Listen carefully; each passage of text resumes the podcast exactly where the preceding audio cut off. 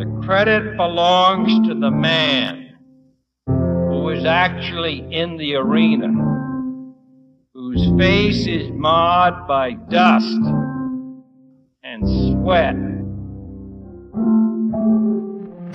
blood.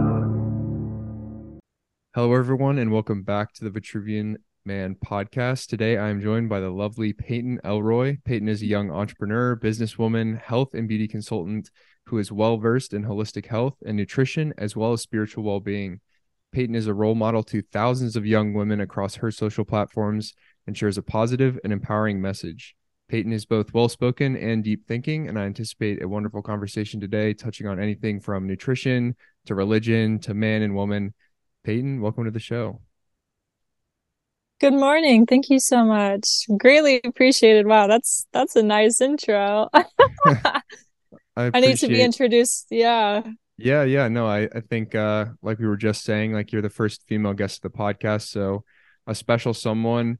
Certainly, um, I think you share a really unique message, and I'm excited for our conversation just to like share the moment together, but also to be able to share that conversation more broadly. I know we touched or we talked when we connected for the first time. I came across your content following similar creators online, and also just happened to see your podcast with a couple of your girlfriends um, mm-hmm. talking about, you know, a recent experience that you're going through, and we can touch more directly yeah. on that. Um, but I was just really floored by the level of vulnerability. Ultimately, I think like when people go through those kind of transitions with, you know, speaking of breakup, we don't have to like dance around it too much, but like, yeah, I think that um, type of transition like is a very unanimously felt experience, and mm. yet not a lot of people open up except with like the few people that they're close with. And some people don't have those people. So it's cool to mm-hmm.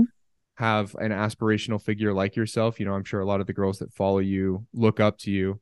And like you, you touched on when we were speaking, um, when you portray these type of images online, like you want to put yourself in a position where you are some sort of expert, you are aspirational, but also sharing that vulnerability and authenticity and saying like, I hurt, I, I have pain, I experience um, the hard parts of life as well as the beautiful parts. Mm-hmm. So um, I wanted Absolutely. to, I, I wanted to like, thank you for sharing that. And that was kind of what drew me to you and your energy.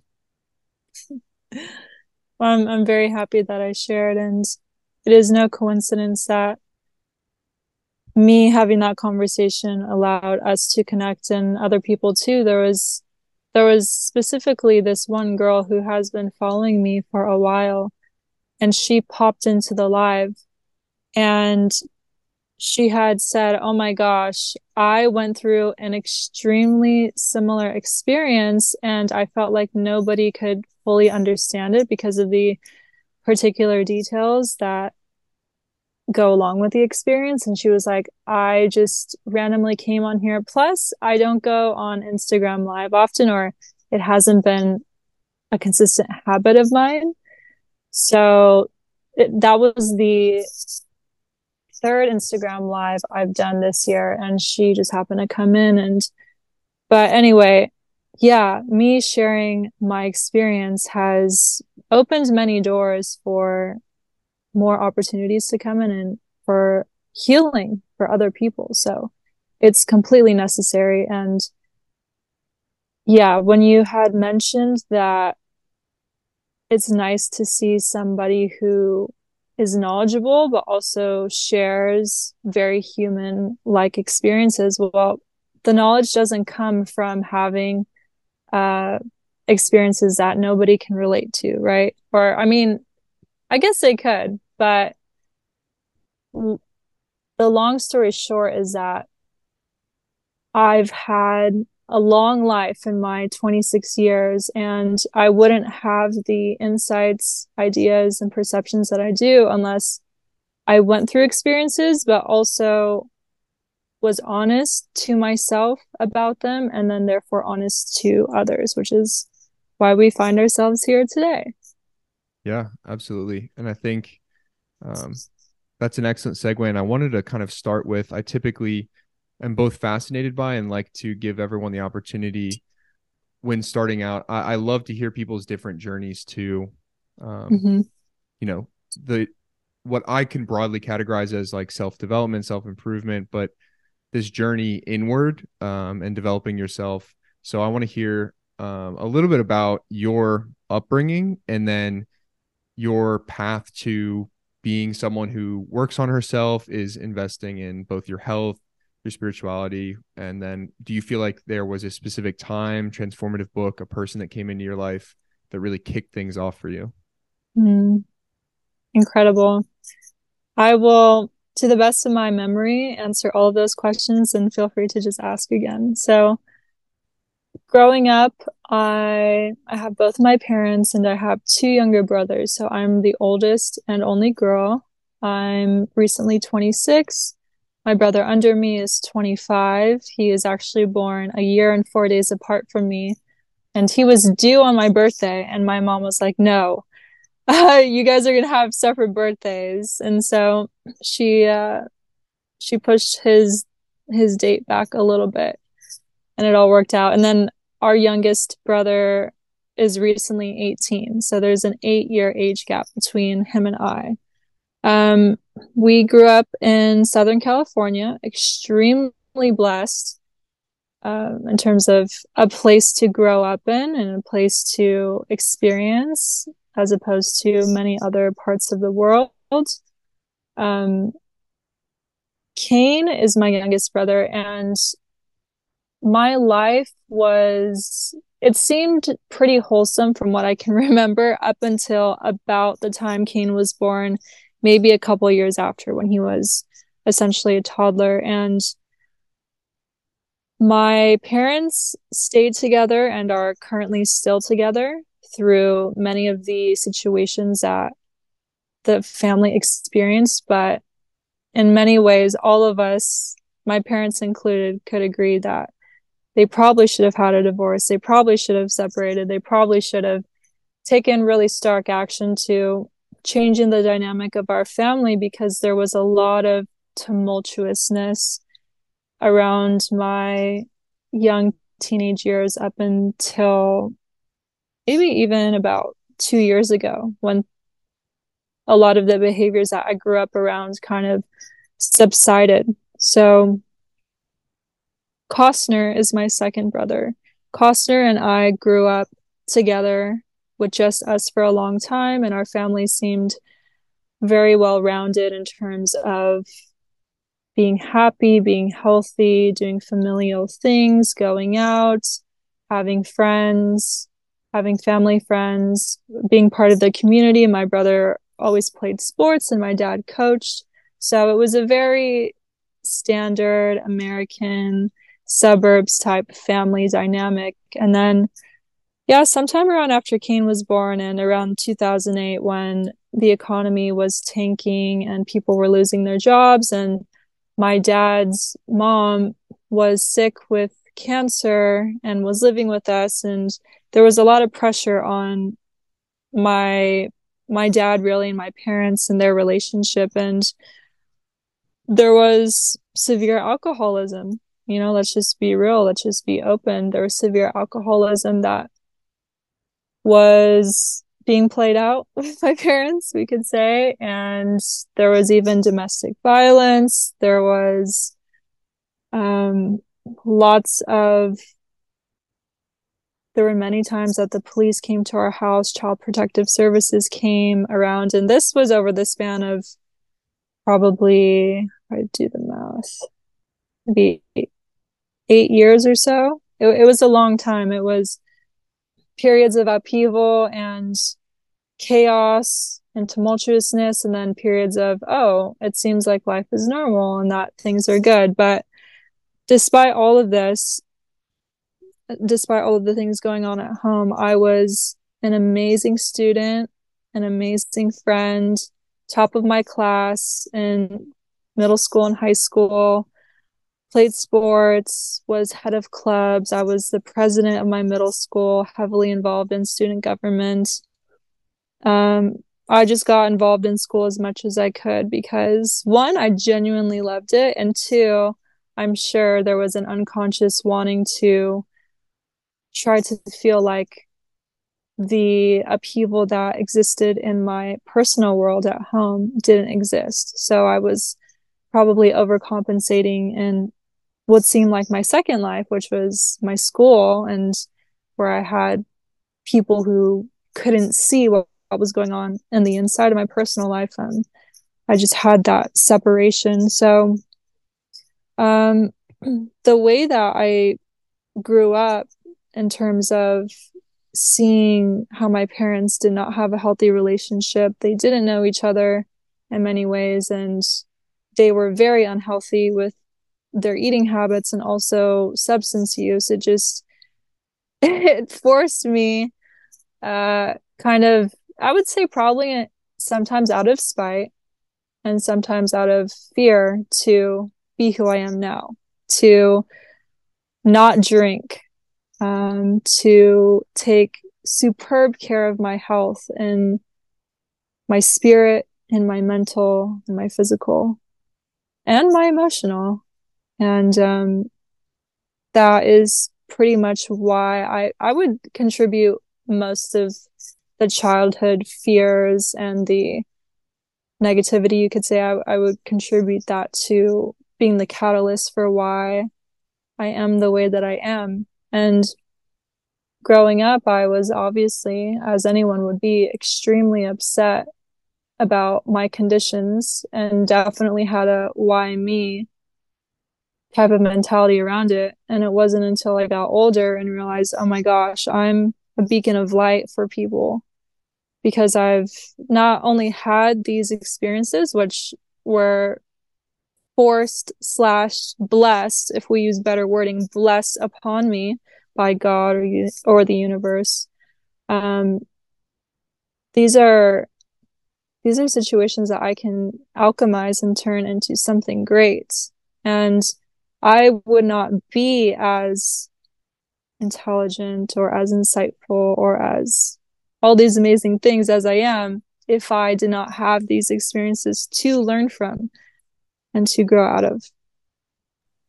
Yeah, that's amazing. Um, well, first of all, thank you for being vulnerable and sharing that. Um, a lot to touch on that I definitely want to ask about. Yeah, I think um, it's fascinating. And I've often played with the thoughts of like, because I also grew up with a pretty stable, um, standard middle class, very blessed upbringing. And I was thinking, mm-hmm. I was also raised in Christianity. So there was this, mm-hmm. a lot of people that would come to speak to us and share their test, what Christians call their testimony, right? Like their life story, um, how mm-hmm. they came to Christ. And I look at it now more broadly as like how you come to step into yourself, how you step into consciousness and awareness.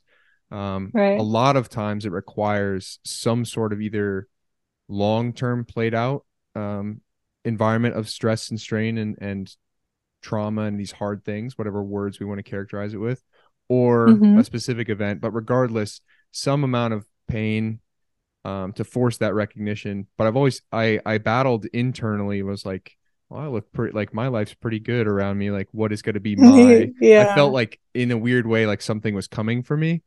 Um, mm. and, and I don't know what that was out of, but now it's funny. Like I look back on, especially the more I'm learning about how we internalize, like as psychologists would characterize like trauma as a child, especially in those early, early years, like how our parents are mm-hmm. or are not showing up for us, demonstrating true affectionate love, and like why I became somebody who was a high achiever. I think you touched on something like whether it was out of the fear or wanting to exercise control over your external environment, like being mm-hmm. a high achiever from that early age because of that potential dissatisfaction with the home environment, a feeling of like a lack of control, or even like I observe in myself a, a lack of maybe I'm not worthy until I have these things, until I get yeah. elite level grades, perform well in sports, have a body that matches some sort of standard that either I aspire towards or other people say you should or should not look like. So it's mm-hmm. positive things that manifest, right? Like you getting into elite level universities, top of your class grades, like all of these types of things. I, I, I experienced similarities there with you, but I think a huge part now that I'm coming to recognize is it's very important where that comes from, like whether it comes from a place of fear or abundance, um, and desiring for that positivity, or is it just in like health specifically? Like I've also observed parents not taking care of like the food that they ate, or us not really having like a healthy home, yeah. or exercising openly. So it's like spiteful, like I'm going to be the healthy kid, or like I'm going to break the cycle. But that's such unhealthy energy to be physically healthy, right? And it, sorry, it was just like one of those things where um, I'm just curious, like how, when the, when the switch flipped for you towards awareness mm-hmm. of it, because I think you were achieving the, doing the right actions, but the being behind it, the intention and the like awareness, like you were talking about, you mm. recognize now, looking back, you can see like, right. oh, that might have been coming from the wrong place. When did that switch and awareness start to come in? Ooh, that's a fun question. Um, well, I would say that some of the thoughts started developing when I was finishing up high school, but it was more so when I went away to college when I was eighteen and had a physical separation from my family and from the environment that made me physically, emotionally, mentally, spiritually sick. You know, you can't, there's a saying that you can't heal in the environment that made you sick. So I think it came predominantly full circle around that time, around eighteen, nineteen years old, and especially definitely after nineteen and through my early twenties, because I went on my health journey, which was not my plan. It, it kind of just fell into my lap, but it was this domino effect of me moving away, me realizing who I am without my parents, without a sense of safety, comfort, and security. Me having to figure a lot of things out on my own, and then thinking, okay, well, I'm not surrounded by these people and I'm stuck with myself. So who am I now? Like I have to take responsibility for the thoughts that I have, the feelings that I have, especially now that I'm removed, because I can't use them as an excuse to be a certain way. And to backtrack a little bit, growing up, despite the inconsistencies that I felt within me from my upbringing and feeling emotional and scared and, and fearful and everything, I was still always the friend that everybody came to. And even my parents would confide in in many ways, which is, is kind of odd uh, to conceptualize, because I'm the child and I'm the one who's essentially a victim to what's going on, but my parents would still recognize that I had this certain level of clarity, confidence, and groundedness that they could lean on for, for specific understandings, depending on whatever the situations were. But I've always, in some regard, been a person that others can come to, because I, I do have a strong sense of self, and through that I'm able to see different lenses of different situations, and I can credit a lot of that to me growing up in what felt like a double life or multiple lives or multiple ways of being, because I had to navigate oh excuse me I need some water um I had to navigate oh I'm Peyton at home and a daughter, and but also a caretaker to my younger brothers when my parents are being neglectful, but also a caretaker to my parents when they are having their own problems. And I'm a friend and I'm a student. I'm, I played so many roles, and um, I did very well with them. But I would say to, yeah, to answer your question, the, the kind of awareness came about mostly when I got away from my parents physically and had to see myself for who I was without them and take accountability for my actions that would still kind of seem like I was being a victim, but they were no longer there to victimize me. So it was like, well, you're not so much a victim now. Like, you gotta own up to, okay, realizing that your parents were a certain way, they did certain things, um, those actions allowed you to come to an understanding about who you are, about the world around you. And do you want to see that as a blessing, or do you want to see that as a curse? Because I could have definitely taken the pessimistic route and thought, oh, like, I can't trust anybody, and like a bunch of negative thoughts. Essentially, I could have chosen the pessimistic route, or I could have seen, wow, my parents went through these situations, which I was naturally going to be put through too, and it only made me stronger. And now I have this awareness, and now I can help myself in the future when I come across other situations, because I know that that's part of life, and also I can help people along the way. Yeah, it definitely, I mean, having to grow up so quickly, I think, is, it's a blessing and a curse, right? Like, you had to be a fully actualized adult probably before many people have to face something like that. A lot of people's first time mm-hmm. trying to make control over their environment and decisions like an adult, either is at university or post-university age, at least here in the States. And um, mm-hmm. having to kind of play the parent to yourself, to your siblings, and even to your parents at home. Um, it's a pretty big cross to bear. So I'm curious, like, how were slash were you getting your cup filled? Like, who was caring for you mm. in those times?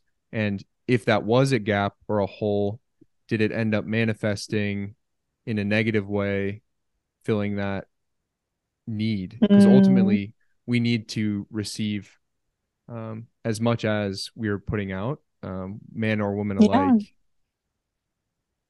one hundred percent. Mm.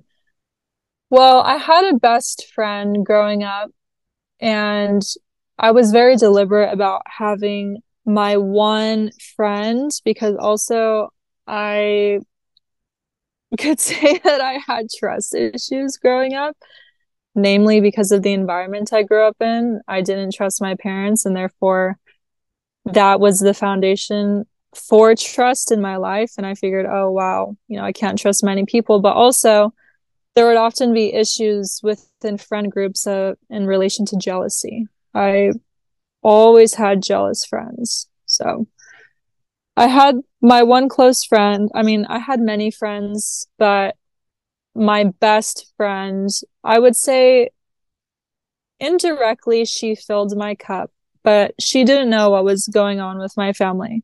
Nobody knew. Nobody in the community knew. Nobody at school knew.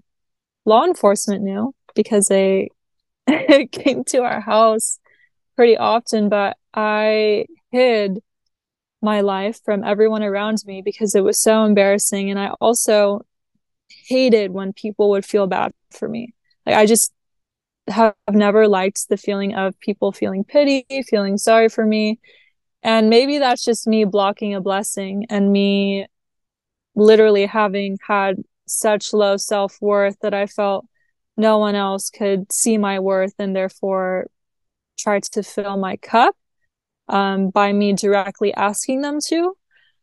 But there were there were several reasons why I kind of didn't allow for that. So, like I said, my close, my best friend, she indirectly filled my cup. She indirectly made me feel like I could get certain needs met, and I could feel good about myself, and I could kind of not think about my family. And that was through just me having a great friendship with her, me going and staying at her house on the weekend sometimes, and me just spending so much time with her family and feeling like she was my sister, and that I had kind of a second family. That was, that was me having something to lean on. But I never said, hey, Romy is her name.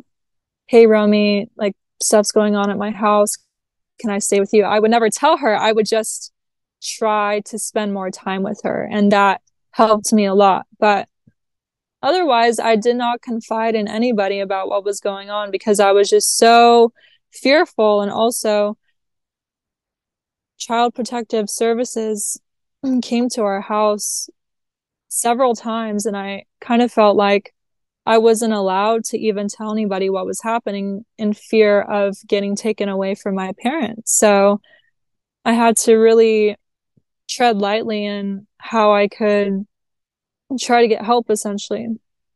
Me and Costner, the brother that is a year younger than me, we leaned on each other a little bit, but in the early years, we did not get along. And it wasn't until we got older that we became like each other's number one person. So we partially had each other to lean on in times. And the way that we would do that was to make kind of self-deprecating and dark humor, self-deprecating jokes and dark humor around what was going on with our family. And we bonded in that way. But as children and as teenagers, we didn't really sit down and talk about our feelings and talk about, oh my gosh, like what's going on with our family. We just kind of stuck through it together. But I think that that natural, the fact that we had each other and we were siblings and we were a year apart and we were just in each other's vicinity, like naturally gave us an opportunity to have somebody to at least understand what each other was was going through, even though we didn't really speak on it, if that makes sense. So otherwise, I really just dealt with everything on my own because I couldn't tell anybody. I felt like I couldn't tell anybody. I didn't want to tell anybody. And to fill the void, to go into your, I think the last question was like, oh, what did you do about that? I didn't do anything until I started going to therapy a couple of years ago, and that was when I really that was the first time I really told anybody the whole scope of my childhood. I did have a long-term boyfriend that knew a lot about what had happened in my childhood, but I again kind of felt like I couldn't say everything. I wanted to protect my family. I was dating him and thought naturally, oh, well, if he's going to become my family one day, like I don't want him to hate them. So I'm not going to tell him everything. So just, it was over time that I was able to get more and more support about my situation, but it wasn't fully really until I went to therapy and just completely brain dumped everything for a year and a half on my therapist, and then started feeling confident in sharing on social media, and then being able to talk with people, strangers who resonated and could lean on me for support, but that also allowed me to lean on them too. So yeah, a multitude of things over time. Yeah. Uh, I think two things I w- want to touch on is like, one, I think it's very natural to not want to feel pitied um, mm-hmm. because it, it naturally, and I don't think that's like a, a wrong sort of feeling, because it is naturally, like by definition, pity is someone looking down upon mm. you. So it's like placing you on separate levels when ultimately we all are at the same level um, and are of equal worth if we yeah. see, our, see ourselves that way. And then two, uh, yeah, you touched on the question I was going to ask, which is like, how long did you kind of hold it and deal with it yourself? Because it gets heavier and heavier over time. I heard a lecture by some college professor, and he was talking about uh he steps up in front of the class and he says, like, how heavy do you think this glass of water is? And people are like, oh, twelve ounces, ten ounces, whatever.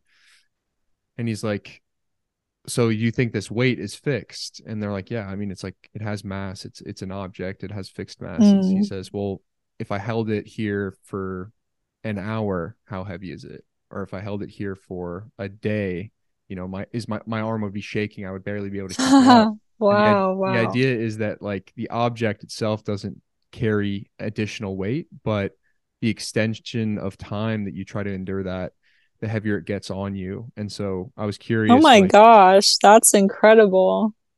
Yeah, yeah. It was really powerful. Oh, wow. You're curious as to?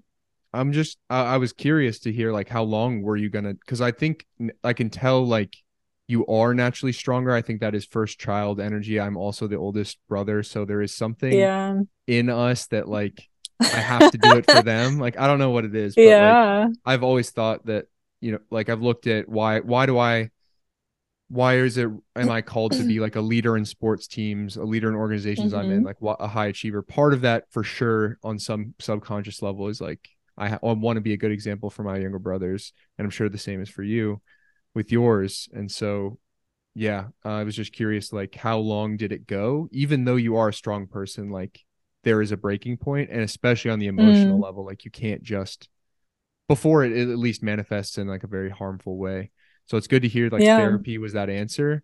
Um, I'm happy to hear that it was in like an environment where it wasn't just trauma dumping on another person. Like you went to therapy mm. and like constructive yeah. route, like path forward. I think part of that too has got to be like one, the time period we grew up in. I think it's a lot more normalized um, compared to like our parents' generation. And then also one hundred percent we, we briefly touched on our call before this with like East Coast versus West Coast. I think opening up emotionally and spiritually is just more of a West Coast normalized trait, at least in my experience. Mm-hmm. I think people are more open, and we we can touch on like the regional stuff if we want to, but that's yeah. it's awesome that you went that way. I, I want to kind of circle back though. So you're turning, you're graduating from high school, stepping out on your own physically for your mm-hmm. first time, high achiever, top of your class. D- did you have aspirations at the time to pursue something of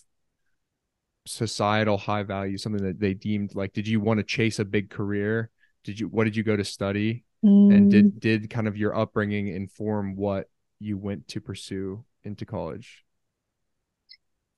When I graduated high school, I was under the impression that I didn't want to go to university because I felt like it was a scam, essentially. I've always been a very questioning person, and I think that naturally comes from the way that I grew up as well. I had to question everything. I had to question what was real, what was not, what was acceptable, what was not. I think more than the average person, or at least someone who had a, a pretty steady childhood.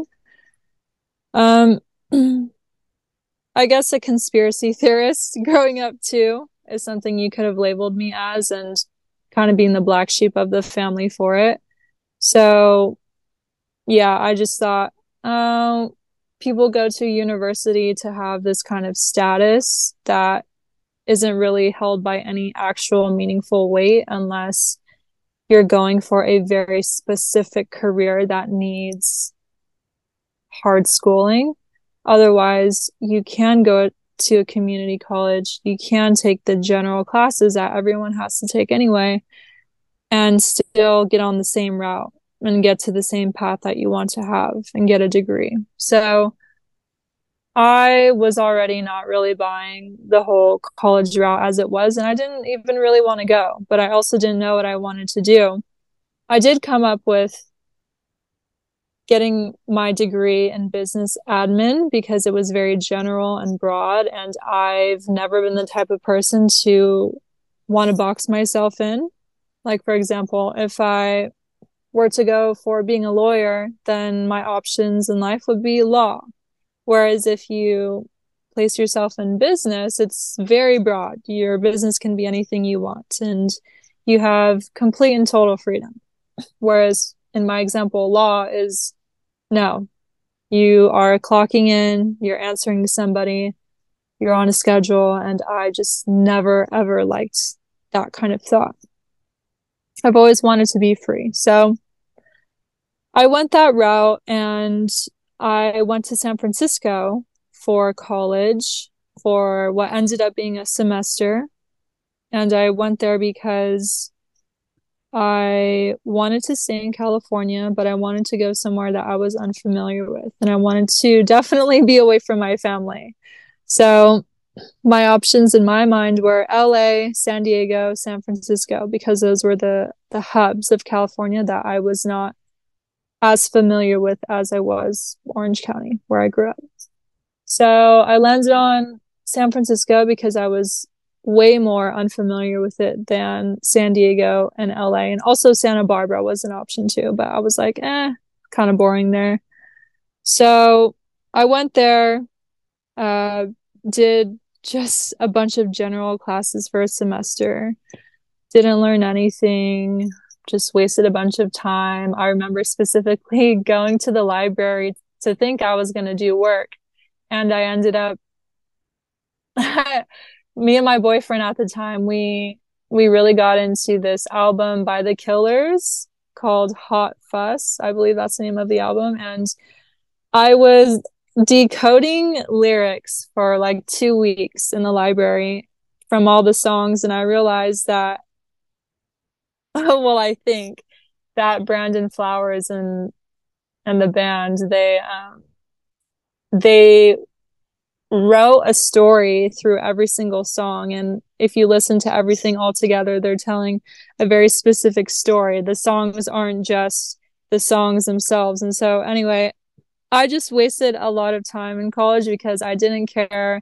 I just felt like I was going there because it was a societal thing to do. And I, that was what I thought my, I mean, I didn't, I always knew growing, growing up that I was going to do something influential in life. I've just always felt like I was going to be famous, to be honest. Like, whether that sounds vain or conceited, I don't know. I don't know why I thought I would be famous. Um, I just always thought I'm going to be in some kind of public light. And I also felt deserving of that because I am a natural leader, as you talked about, and I love helping people. I love learning new things, and those are all characteristic of somebody who is in the limelight usually. So I just felt like it's going to happen. I didn't know how. And so when I went to college to do business admin, I thought, okay, well, I'll probably work in the music industry as an artist manager because I love organizing events, and my dream job was actually to be a country singer. And it wasn't something that I pursued because I was never a good singer, but I thought if I can be a a singer, I can still work in the industry and I can still make good money and I can still make connections and do this. So kind of coupling that with getting the business admin degree felt like, okay, well, I'll have my options open for me and kind of just see what happens. And then I ended up going on a huge health journey kind of after my one semester of schooling in San Francisco. So it, my life completely changed. And what I thought after high school, my life was going to be just was completely different. Well, that begs the question, what did that journey look like and what was the impetus to do so? So I lived in a townhouse in San Francisco with seven other girls. And it was a three bedroom. So my bedroom was the master, which I shared with two girls. And then there was uh, two other rooms that both had pairs in them. And the rent was five thousand dollars in twenty sixteen, twenty fifteen and twenty sixteen, five thousand dollars for a three bedroom, not even house, like a townhouse apartment in San Francisco. So can only imagine how much it costs now. But I was working two jobs and going to school to make ends meet in San Francisco. My roommates were, all of their parents paid for their schooling and for them to live there. So they had a completely different setup. And I, because I was trying every which way to make ends meet and it's so expensive to live in San Francisco, I ate Olive Garden, which was one of the jobs that I had as a server.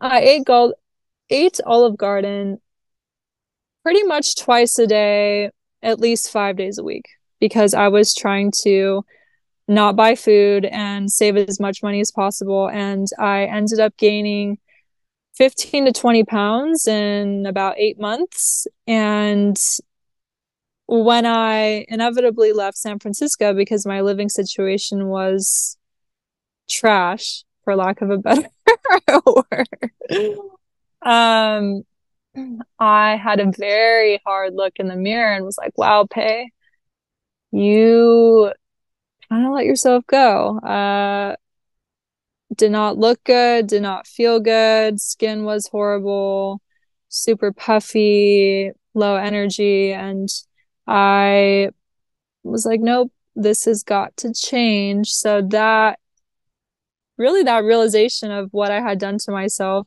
after being out of that environment, again, it was another situation of being in a, quote, toxic environment, but I couldn't fully see it until I got away from it and was like able to analyze myself again. Oh, this is who you are now. Uh, without that environment, what are you going to do about it? And then I was like, no, I'm I'm not going to look like this. So I literally, just for vanity, because I wanted to look better, experimented with veganism to lose weight. And then that prompted a lifetime health journey that I'll always be on. Yeah, that's interesting. Um, and you've you've kind of alluded to the conspiracy theorist, which, by the way, you're in good company. I'm definitely quite the tinfoil hat guy myself. Um, Yay! So I'm curious, like, how that plays in, because veganism, um this is not to condemn any vegans in the audience, but like it's I think it's one of the big psyops or like scams that are out there. Mm-hmm. And health specifically is a very like it's a very like religious space and dogmatic, mm. and people preaching, yes, like, this school, that school, right answer, wrong answer. Everybody's trying to sell you a pill, a potion, uh something, right? Um mm-hmm. So I'm curious, how did the questioning nature play into your path to kind of what we, I don't know, it, it, would it be fair to describe in like a holistic health kind of way now, mm-hmm. um, naturopathic almost? Right. So what exactly is your question? Yeah. Yeah. I'm just curious. Like, so you find yourself, all right, I have to make, the, I have to make the change, try to make probably an aggressive cut with veganism, but that's not cutting it for nutritional and mental and physical health needs. Mm. Um, how did yeah, you find I, yourself to like where you are now? Were there people that influenced your path specifically? Okay. So I experimented with veganism because after I had gone home, I was in San Francisco, I decided to move back home to kind of regroup. And then I was going to end up moving to L A, which I never did. Thank goodness, actually. Um, I I grew up eating anything that I wanted, but I was still healthier than like all the people around me. So I was not completely blind to what health was, but I just really did not prioritize it. I was focused on survival in San Francisco. So when I came home, I had an understanding of, okay, well, I know what I need to eat. That would be better. I know that I need to get back in the gym. And I was doing those things. And maybe I just wasn't doing it long enough, but I became impatient, because I'm sure any woman listening can resonate with the fact that as women, we don't feel our best if we know we don't look good. A lot of our drive in life is fueled by beauty and being beautiful. And I'm pretty sure even if you're not a woman listening, you just know that when you look good, you feel good. And then you feel more inspired to do good. um, and hey, maybe people don't resonate with that. And that's, you know, it seems kind of bad, but whatever. I was like, I need to look better. I need to lose weight. So I heard about veganism, and this is twenty sixteen, and it's nowhere near as popular as it is today. I only heard of one other vegan. And when she, it was somebody that I knew in real life. And when she told me about it, I remember vividly, we were in the kitchen in my townhouse in San Francisco. She told me she was vegan, and I was like, what does that mean? And what do you eat? And she told me, oh, no animal products. And she told me that she makes all of her food, and she just ate very minimally and only a couple of things. And I was like, oh my gosh, like props to you, but that sounds insane. And I can never do that. And I remember, I've always remembered this. I said, I can never do that. And then only a short few months later, I was diving fully into that. Um, so yeah, I had heard about veganism. And I was like, hmm, well, it seems like what I'm doing now isn't working. So let me try something I've never done. And I was vegan for six years. I initially started cutting out things little by little. Milk was the first thing to go. I fell in love with almond milk. And then it was, I don't know the exact order, but I ended up cutting all the animal products out. And it was relatively easy. I would say cheese was the most difficult thing to let go of. And I did it though. Um, and I was vegan for a long time, and I have zero regrets about it, actually, because it's the best thing I've ever done in my life. Literally, compared to anything I've ever done, going vegan is the best thing. Even now, even now that I'm not vegan and uh, have animal products now, I can still say it because it just completely changed how I looked, how I felt, my energy, the way that I thought about the world, and not just food itself, but the actual world. It, it really catalyzed this spiritual development. And I think a lot of vegans say that too. And it's not to say that being vegan makes you more spiritual or spiritually inclined, not at all. But what it does do is force you to think about food in an extremely different way, in an extreme way, just as it is. Um, so I now am not vegan after, yeah, it was a six year thing. I stopped because of protein, really, because I wasn't a sick vegan. I wasn't a lethargic vegan. I didn't stop because it was making me look or feel bad. In my opinion, I looked the best I've ever looked when I was vegan. And I think I look amazing now. Um, but there's a certain glow, this certain energetic feeling that I've literally never felt besides when I was vegan. Um, so I, I am very curious about that still, because I, now I'm, uh, I've introduced animal products back in and I don't have any problems, but anyway, we can maybe touch on that later. But, um, yeah, there, there's a lot of dogma in the health space and definitely a lot of trash, trash talking on veganism. And I completely understand why. Um, I don't think that that lifestyle is conducive for most people, especially in the long term. But I personally do think it does have benefits in the short term for a specific reason, a specified time frame, and done in a very specific way. Um, did I answer the question? yeah, yeah, no, it's good. It's good. I was, uh, I was just listening to the journey, kind of like trying to piece together. Like I, I was shocked by the, cause I, I don't know this, the way you framed it at the beginning, like I did vegan for a while and then you're like, I did vegan for six years. Um, yeah. That's like a pretty yeah. significant um, period of time to commit to one style of eating, especially like you alluded to, like on one extreme end of the spectrum. Um, mm-hmm. But I do want to dive into now the spiritual stuff, because I think, yeah, like the benefit to any sort of really conscious eating, choosing intentionally what your diet is, and especially when you push it to towards an extreme, like whether you go full carnivore, full vegan, full vegetarian, pescatarian, whatever, and you're very uh, explicit with that rule set or framework, it forces you to pay attention and ultimately just yes. being aware as opposed to just unconsciously eating what's on the menu um, does start to spill into these other aspects of your life. Um, and there also is the added element with veganism, and I guess you can potentially touch on this, is like not choosing animal products. I'm curious for you, was there also the component of the animal's life? Was that something that yeah. mattered to you and was part of it, or was it all health or a combination? Initially, it was strictly vanity.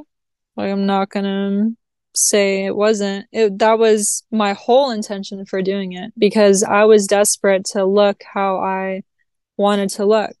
I'm completely driven by being a beautiful person inside and out. You know, I'm not going to act like I'm not. So yeah, initially I was like, I just want to lose weight. I want my skin to clear up and I want to look good. And I was forced to learn about health through reading labels, because if you're vegan and you're doing it the right way, you have to know if what you're eating has animal products or not. So I became really shocked when I would just read like a bag of chips and it would say contains milk. And I'm like, why does this have milk? And then it prompted my curiosity, which is looking at everything and then seeing, oh, red forty. Why am I eating something that has a number in it? You know, it was like this huge journey um, through health, through understanding different ingredients. And then after that, at some point, the ethical side of it of, oh my gosh, factory farming is horrible. Oh my gosh, I'm eating like a living being. And the the animal welfare welfare part and mm, environmentalism stuff was on the the latter end of it. It was initially just for, I want to look good. And then I just started learning about different foods and just realizing, oh, like these things and the way that they're, they're raised, like animals, like the way that they're raised, a lot of them, and what they're fed and, and the hormones and stuff, that just doesn't seem like something that I want to consume. And then the other stuff followed. Yeah, definitely.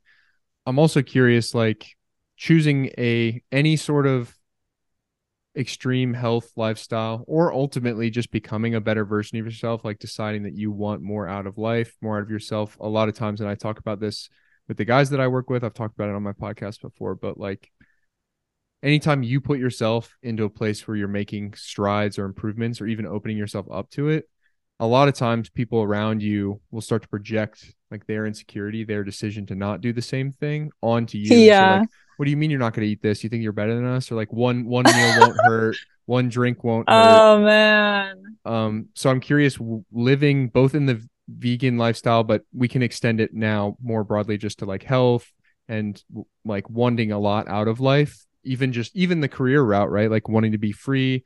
You sure you don't want to go to college? I'm sure you've heard all these kind of things, right? Like yes. People just projections and of their fear, lack, and insecurity.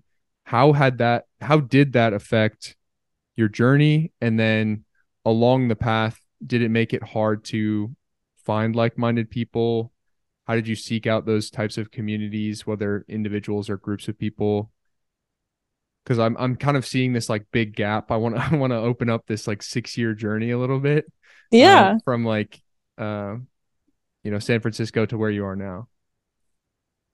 Of course. And feel free to stop me or course correct me if I'm not answering the question, because I, I have so much in my, my mind that I, I want to share. Um, so yeah, there there's always been naysayers about my lifestyle, because I'm I don't like to follow the rules. I don't like to do what I'm told, and I like to do things my way. So beyond veganism, I've always been somebody who is questioned because my actions are just very often different from most people's. So when I started experimenting with veganism and I was putting almond milk in the fridge because I couldn't tell my mom, hey, can you buy this? Because she was like, oh, I'm not going to drink that. No one else is going to drink it. So I'm just not going to buy that. So I ended up starting to buy my own groceries when I went vegan. But anyway, I would, yeah, start to bring these different foods around and also ideas and share with my parents. And they were very off-put by it. And I definitely think that my approach could have been different, because I was so excited about it initially and I was seeing results very quickly. uh, positive returns on my decision. And naturally, that was like, oh my gosh, I want to share this with my family. Maybe they'll become healthier for it too. Maybe they'll start to feel better, look better, all this. So I kind of just came at them very fast with all my, with all my foods and, and like I said, ideas. And they were extremely skeptical, more so my mom. My dad was cool because my dad is very open-minded. And I think that's where I get a lot of it from. Um, besides just being my own person, but naturally being raised by him, he is more free in the mind and in practice and doesn't always like to follow the rules either and likes to try new things. So there was this energy about my transition, you could say, where my parents were seeing that I was going through something that was very different from how they were. And I think they wanted to support it, but they were also feeling insecure that I was doing something that was really positive, really helpful. And they were feeling bad about it, kind of, as you said, like, oh, like you think you're better than us type of mentality. And I'm, I, I can't even fully remember what I might have said or done that would give validity to them feeling that way, because I'm sure there were probably times where I essentially alluded to the fact that if they did what I said, that they would be better off, which can, you know, come off as like, I'm better than you, which is never, ever my M O. But I, I do think it probably came off that way at times. And so I learned over time that I need, needed to back off. I needed to stop trying to influence them, trying to change them, because they definitely were turned off to change in general, especially older people. They tend to be more stuck in their ways. They tend to be very comfortable with where they're at. And so I just realized, well, I'm trying to help them. They're not open to it, and I'm only getting my feelings hurt by doing so. So I, I realized that I just had to be strong in who I was. And if they made a comment, or any other people in my life made a comment about how I was living or how I was doing things, I just had to see it as their own projection and not necessarily anything that was rooted in truth about me. Um, I had to see it as other people's insecurities that were coming out, that were trying to protect them from, like, it was their insecurity that was, yeah, I'm just going to move forward. There were insecurities from other people that had nothing to do with me. And I also realized that true change comes from you just being who you are and people gravitating towards it, instead of me trying so hard to control or to try to coerce them into doing something they don't want to do. Well, if they truly want to do something or make a change, they'll have me as a model to lean on and confide in and follow after. Otherwise, I'm, it's really going to save me my own heart and headspace to do what I want to do and not let anyone try to bring me down or turn me away from it. Yeah, that's so big. And it's a realization and kind of reaffirming that I'm starting to have to really do um, with my, I talk to my brothers about this a lot, because I feel this sense of like, I have the answers, and I like can, I can and do have the capacity to really help my parents, especially as they're getting older, mm-hmm. and like wanting them to take control of their health, you know. And I talk to them, I'm like, well, do we walk away? I don't I don't want them mm. to get to the place where or, or, or we all get to the place where I look back and say I could have done more. But it's I also yeah, I see that. Coming, to, coming to realize, like, not only just with parents, but you can extend it to like romantic relationships too. Like, it is just not your responsibility to change somebody else as much as you, which is, yeah, it's a hard pill to swallow. Super hard, especially when you feel like you have the capacity to. Um mm-hmm. and the tools and the words, and you just continue to try. And so it's the metaphor of like the leading the horse to water, but you can't make it drink. Like, your job, yes. especially within family, is just to continue to present the water, like, over and over and over. And like, that is the most that you can and should do. because technically mm. you could try to force the horse to drink to continue on the metaphor line, but like that's only going to hurt you or the animal. And so in relationships, like you will break the relationship if you try to force feed someone something. Yeah. They have to want it. They, but you as a person who wants the best for them, you are kind of called to continue to present it. And that's how you show up in the relationship. That's how you choose to live your life, um, sharing information when it feels necessary. But yeah, like you mm-hmm. said, the best way is just like live in a certain way, speak in a certain way that is authentic to you. And then the really beautiful moments are when someone's like, what do you mean by that? Or like, you know, it was interesting. I like my, like I took a walk and like, I'm eating differently. Like, what do you, I saw this happen in my body. What does that mean? And then you get to kind of like add additional details, but the, the, the genuine interest has to come from their side. Yeah. A hundred percent. And how many brothers do you have, by the way? I have two younger brothers. Oh, cool. Same. And the ages are, uh, you're slightly older than me, but I think we're separated by our siblings similarly. Um, my middle brother is graduating now, so he's going to be twenty-two, and mm-hmm. my youngest is a sophomore, so he's twenty, which is crazy to think. I always imagine. Wow. But yeah, we're like two two and two years apart. Awesome. Um sorry, did I, I cut off your question from before? no no no no you're good. um No, it's interesting. I, uh, I'm trying to think of like where I want to transition from here, because I do want to get into like your opinion on like men, women, masculine, feminine, and like being raised in the era of a relatively femme-centric culture, like pushing um, the value of women, like this feminist, the feminist movement in general. I want to hear your thoughts, even especially also like living in kind of hub cities or like regions, at least like the West Coast, mm-hmm. S F for sure. Um, I want to hear like as a high achieving woman, someone who's was driven and smart from a very young age, how do you balance? And honestly, like from a spiritual perspective, and I don't want to speak for you, so definitely correct me if I'm wrong, but like yeah, living in a, living in a way that you were having to make a lot of decisions, take control, lead for a long time, very much like aligned with masculine energy. Mm-hmm. How did you go about dating in general and seeking out partners? Do you tend to want a partner more in their feminine, given your high achieving nature? um and like I, I guess it's, we can leave it somewhat open-ended and go from there, but yeah, I don't, I don't want to put my foot in my mouth too soon.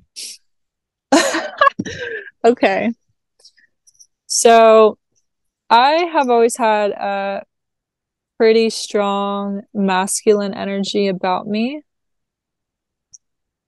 but I don't think that I wear it completely on my sleeve. So I look very feminine. I present myself very femininely, if that's a word. But in my character and my personality, I'm pretty strong and assertive. I, I didn't always have this attribute, but I'm assertive. And I think it's come from being more honest, really, uh, because I, I grew up very dishonest because I had to lie about my life. And I thought lying and hiding the truth was a way to protect myself, so I kind of allowed it, and which seeped into other areas of my life, which I just thought me not sharing all the information about who I am and what I think about and things like that is okay, because I it's like a protection mechanism. But that's that's that was my own delusional idea. But anyway, um I enjoy having a strong masculine energy about me because I do like being a leader, and being a leader is masculine in itself. Um, but I think as a female leader, there's a way to utilize that energy for good and to not let it take you over, which I think in many ways, especially when I was a younger adult, like getting into my early twenties, I was part of a startup, and I was extremely independent, but not just because that's who I am, but also because society forces that out of women when they're eight, between the ages of like eighteen to twenty-five, I would say, or at least until a girl gets married.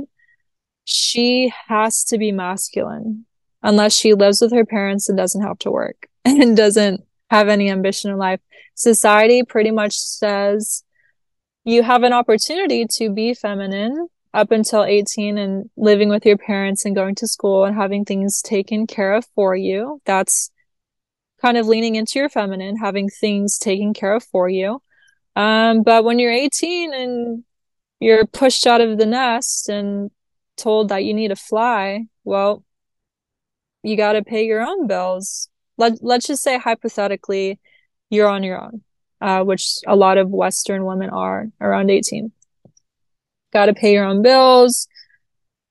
Got to figure out where you're going to live. You got to figure out your life. What's your career going to be? What's your passion, motivation going to be? And all of all of the ways in which you would have those things come from a masculine energy, because you have to be assertive. You have to be driven. You have to go and do things. And so women become extremely masculinized in this way, and with their inc- hopefully increasing success of it as they get older. Like, okay, so assuming you're going to get better with every year on how to take care of yourself and how to create a space for yourself in the world, you're just going to become more masculine. And so then when you're trying to attract a partner and you're masculine, it's going to be pretty difficult, which is kind of a boat that I found myself in. I graduated high school June tenth of twenty fifteen, and June twenty-first, eleven days later, I met the guy who I would eventually end up dating for six years. So six years vegan, six years relationship. That, that six year thing is um, pretty interesting. I got into that relationship being kind of a child still, because eighteen is like, on paper, you're an adult, but in practice, you're still kind of a child. Um, and I was definitely in my masculine, because I was just, oh, well, I'm in San Francisco by myself. I'm working two jobs. I'm going to school. I'm making everything happen for myself. My parents aren't paying for anything. and uh, I'm I'm just really having to like lean on myself. And so when I dated this guy, he was four years older than me. Uh, so definitely more established. And our relationship was like a fifty-fifty when it came to the masculine and feminine energy stuff. And me being in San Francisco definitely gave me some of those women's empowerment Uh, thoughts and ideas, and uh, you know, I I kind of lived in that for a little bit in my mind, and it didn't seem to have an effect on my romantic relationship until maybe like midway through, when, when my ex and I both started realizing things about the masculine and feminine and how societal relationships are deeply flawed, and us analyzing our parents' relationships on a deeper level and realizing, oh, you know, our parents have messed up male-female dynamics, and we're kind of falling in line with those and not getting the results that we want in our relationship. So we just started learning about the masculine and feminine stuff and trying to transition out of the pattern we were falling into that everyone else is falling into. And then we kind of, I started stepping out of a masculine frame, but it was very difficult, and I didn't even do it completely or in the right way until I actually got out of that relationship. When you were spending that time, both in the context of the relationship, but I guess broadly in life, like, do you feel like there's a dissonance when you're like, where do you feel naturally? Obviously, maybe for the spectrum of what is typical for a female, you consider yourself more masculine. But do you feel mm-hmm. really comfortable in that? Like, do you like to live yes. in that way? I okay. love it. Yeah. So when I'm around men, I'm not masculine. And when I'm around uh, women, I'm not masculine. Like I, I definitely have a very strong female presence and demeanor about me, but I'm not, I guess, uncomfortable with being that assertive, masculine, confident, look you in the eyes, tell you how it is, uh, type of person. So I greatly enjoy it. I think, I mean, within all of us, there, there is male and female energy, and we, we both, I mean, both, all of us need to utilize both. Um, it's just knowing really how to do it and what's conducive to your goal as a person or your goal in a relationship, whether it's romantic or not. Yeah, I completely agree. Um, and learning like the different contexts where it's most healthy to have avenues to express it and nurture those feelings matters a lot. Um, so I, I guess I'm curious within relationships, like, do you seek out a partner that allows you to drop into your feminine more, or given that you are naturally inclined to the masculine, do you want somebody who plays, I guess, the, the line more evenly? Hmm. It, I can answer this question a lot better now that I've had two uh, pretty different adult relationships. Um, but I, I wanted to backtrack really quick before I answer that, because something came up when you were speaking, is that now that society is understanding that women are extremely masculine and too masculine in many ways, it seems like women and their masculine energy is being demonized. Um, Because it's been so prevalent and it's been a problem, it seems like people are now saying, well, women need to not be masculine. And I don't agree with that. I think that there's a time and place for it. And as I said before, it exists within all of us, just like the feminine exists within you. And you need it. You just need to know how to utilize it. So, um, I'm not here being blind to the fact that I've been kind of coerced and psyoped into having this strong masculine presence, but I think that's just how I am as a person. Um, and we could allude part of it to the upbringing I had and being in a leadership role and taking care of everyone around me that would naturally make me masculine. But I think just as a spirit and as a soul, I'm, I'm just... I keep the word assertive keeps coming up. So I'm just going to keep using it. Assertive. I'm, I have an assertive goal as a spirit, as a soul, as a person, and I'm never going to let that go. And it, it's just a naturally masculine energy. So I enjoy it. But anyway, yeah, I wanted to add that in there, that I think women shouldn't demonize their masculinity. They just need to know how to use it differently than they've been unconsciously playing it out. Um, now, in relationships, so I, Tyler is the name of my ex, who I was in a six-year relationship with, um, beginning when I was eighteen. And then, as pretty much per the way you found me through the podcast that I was on and talking about my most recent adult relationship. Um, I can't, the, the name of, of the person I was with, we're going to use the name Walter, just so we can speak easily. Um, that relationship, I was able to lean into the feminine heavily. So with Tyler, it was like a fifty-fifty, and in many ways, even like a seventy-thirty, me taking over a lot of emotional responsibility, financial responsibility at times, and me just kind of being used to that, though, also, because that's how I grew up. So I've always been used to taking care of anyone in my life. So we operated pretty much fifty-fifty because, one, I'm a naturally masculine person and I know how to take care of myself.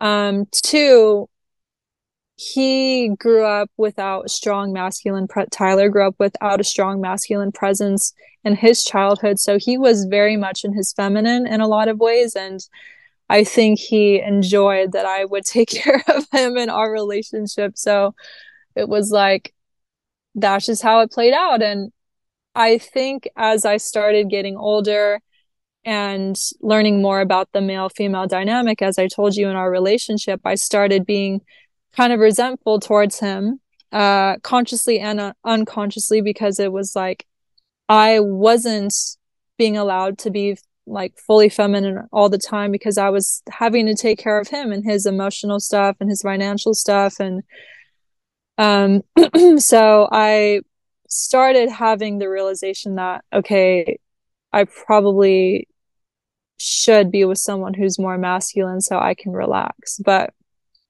I also thought that we were going to get married and have kids just based off the fact that I, growing up, always wanted to be in one relationship and for that to be it. Plus, when I met Tyler, I literally saw him. It was it was like a fairy tale movie type of, type of situation. I saw him and I was like, oh, wow, like I want to have this guy's kids for some reason. So I was just under the impression that, okay, this is the person I'm going to be with. But then I started questioning it because he just seemed very feminine, and not in like how he looked or his demeanor or anything, but in his actions. And it, it was making me resentful. So it started making me think, hmm, is this the relationship for me? Well, yeah, it ended up not being the relationship for me. And I got into another significant one uh, after that, with someone who was hyper masculine, um, and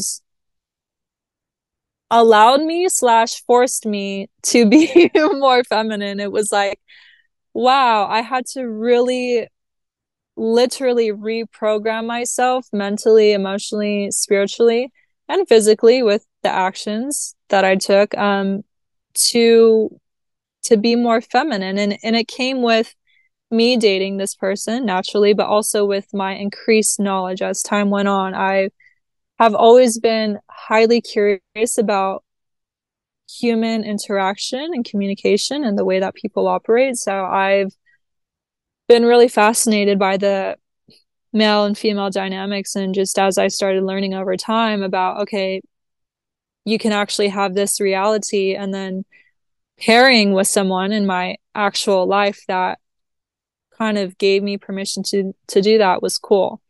Um, so I've had the experience of dating someone who was probably a little bit too feminine in practice, but you know, it could be from certain factors. I, I think he could be, I think he could absolutely be the masculine figure I, I needed him to be, but it was just, he needed to go through some personal development. And then the second relationship with Walter was, um, I think that the forced, um, the forced, let's say, ideology of being extremely feminine for me to operate in that relationship didn't fully work out for me, uh, either. And, and there's multiple factors for why it didn't work out, but I felt like my independent nature was getting lost, and I was freaking out sometimes about it because it, it was making me fearful, and it was making me feel like I didn't have a sense of control, and I had to fully lean on somebody, which is what the mas- which is what the feminine thrives on, is leaning, is trusting, is having faith. And I was doing that, but I've never done that in my life. So I was like, oh my gosh, like I think consciously, because of what I have learned through researching and analyzing my last relationship, like, okay, I think that being extremely feminine would probably work out for me in some way, but in the ways that I was doing it, it didn't always feel good. It, it felt good a lot of the time, but it didn't fully feel good. And so I, I don't know if I attribute that to me just being masculine as an individual and not feeling completely comfortable in that role, or if, if it was the con- the specific conditions and the specific lay of the land of the relationship that just made it not one hundred percent ideal. And I think it's more of the latter.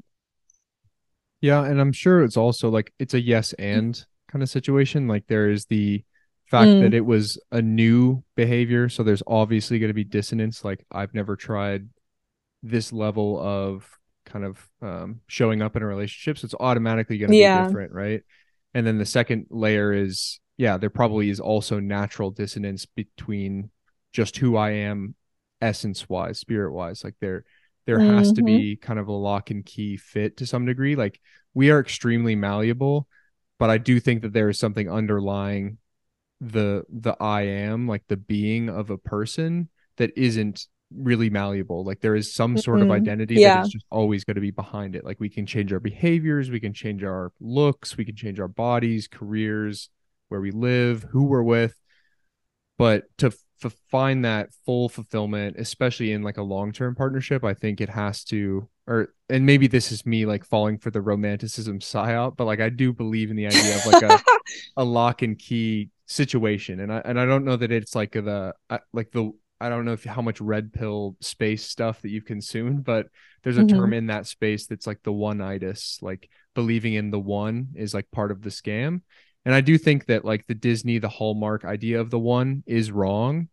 Um, I'm sure that you felt in periods of that, especially that long-term relationship being your first, especially finding him so young. This is the one, this is the like, right. This like Prince Charming, you even kind of like spoke yeah. to it in that sense. Um, And for sure, everybody's first relationship, if you fall in love with the person, you have the idea of the one, you have the idea of we're going to go the distance. And I think that is part yeah. of the scam. Well, when I was growing up, I didn't have any boyfriends in high school, and I definitely could have had one. But I would always tell my friends that I didn't want to be with anyone unless I was going to be with them forever. And this is a very kind of outdated, I don't know, okay, no, not outdated, but back in the day, maybe Christian or religious way of thinking, like you want to save yourself for marriage as a woman and all of this stuff. And I didn't grow up in a religious family. I didn't grow up going to church. I didn't have my school telling me this, and I definitely didn't have my parents telling me this. So it felt like I had this way of being because it was who I am, and not like I came to earth with this is a goal of mine, or maybe it was just a knowing, but then it wasn't a knowing because that hasn't been my experience. But I grew up um just not having interest in really anyone around. Like I had crushes and, and guys that I thought could maybe be the one one day, but there was just something about dating that I was always put off by, because I, I didn't want to date. I don't want to get to know different people. I don't want to touch multiple people. And I, I definitely didn't want to have sex with multiple people. So I was like, I'm just going to wait until I meet someone who makes me feel like I can spend my life with them and I can build with them. And so when I met Tyler after I graduated, it was like I was eighteen at that point. Um, he was much older. He was not from my community, so didn't know anyone that I went to school with, didn't know my family. And I felt like this is a very ideal situation just in itself based off of these parameters. And then the fact that we were like the same person was just like, oh my gosh, is this the one? Like really?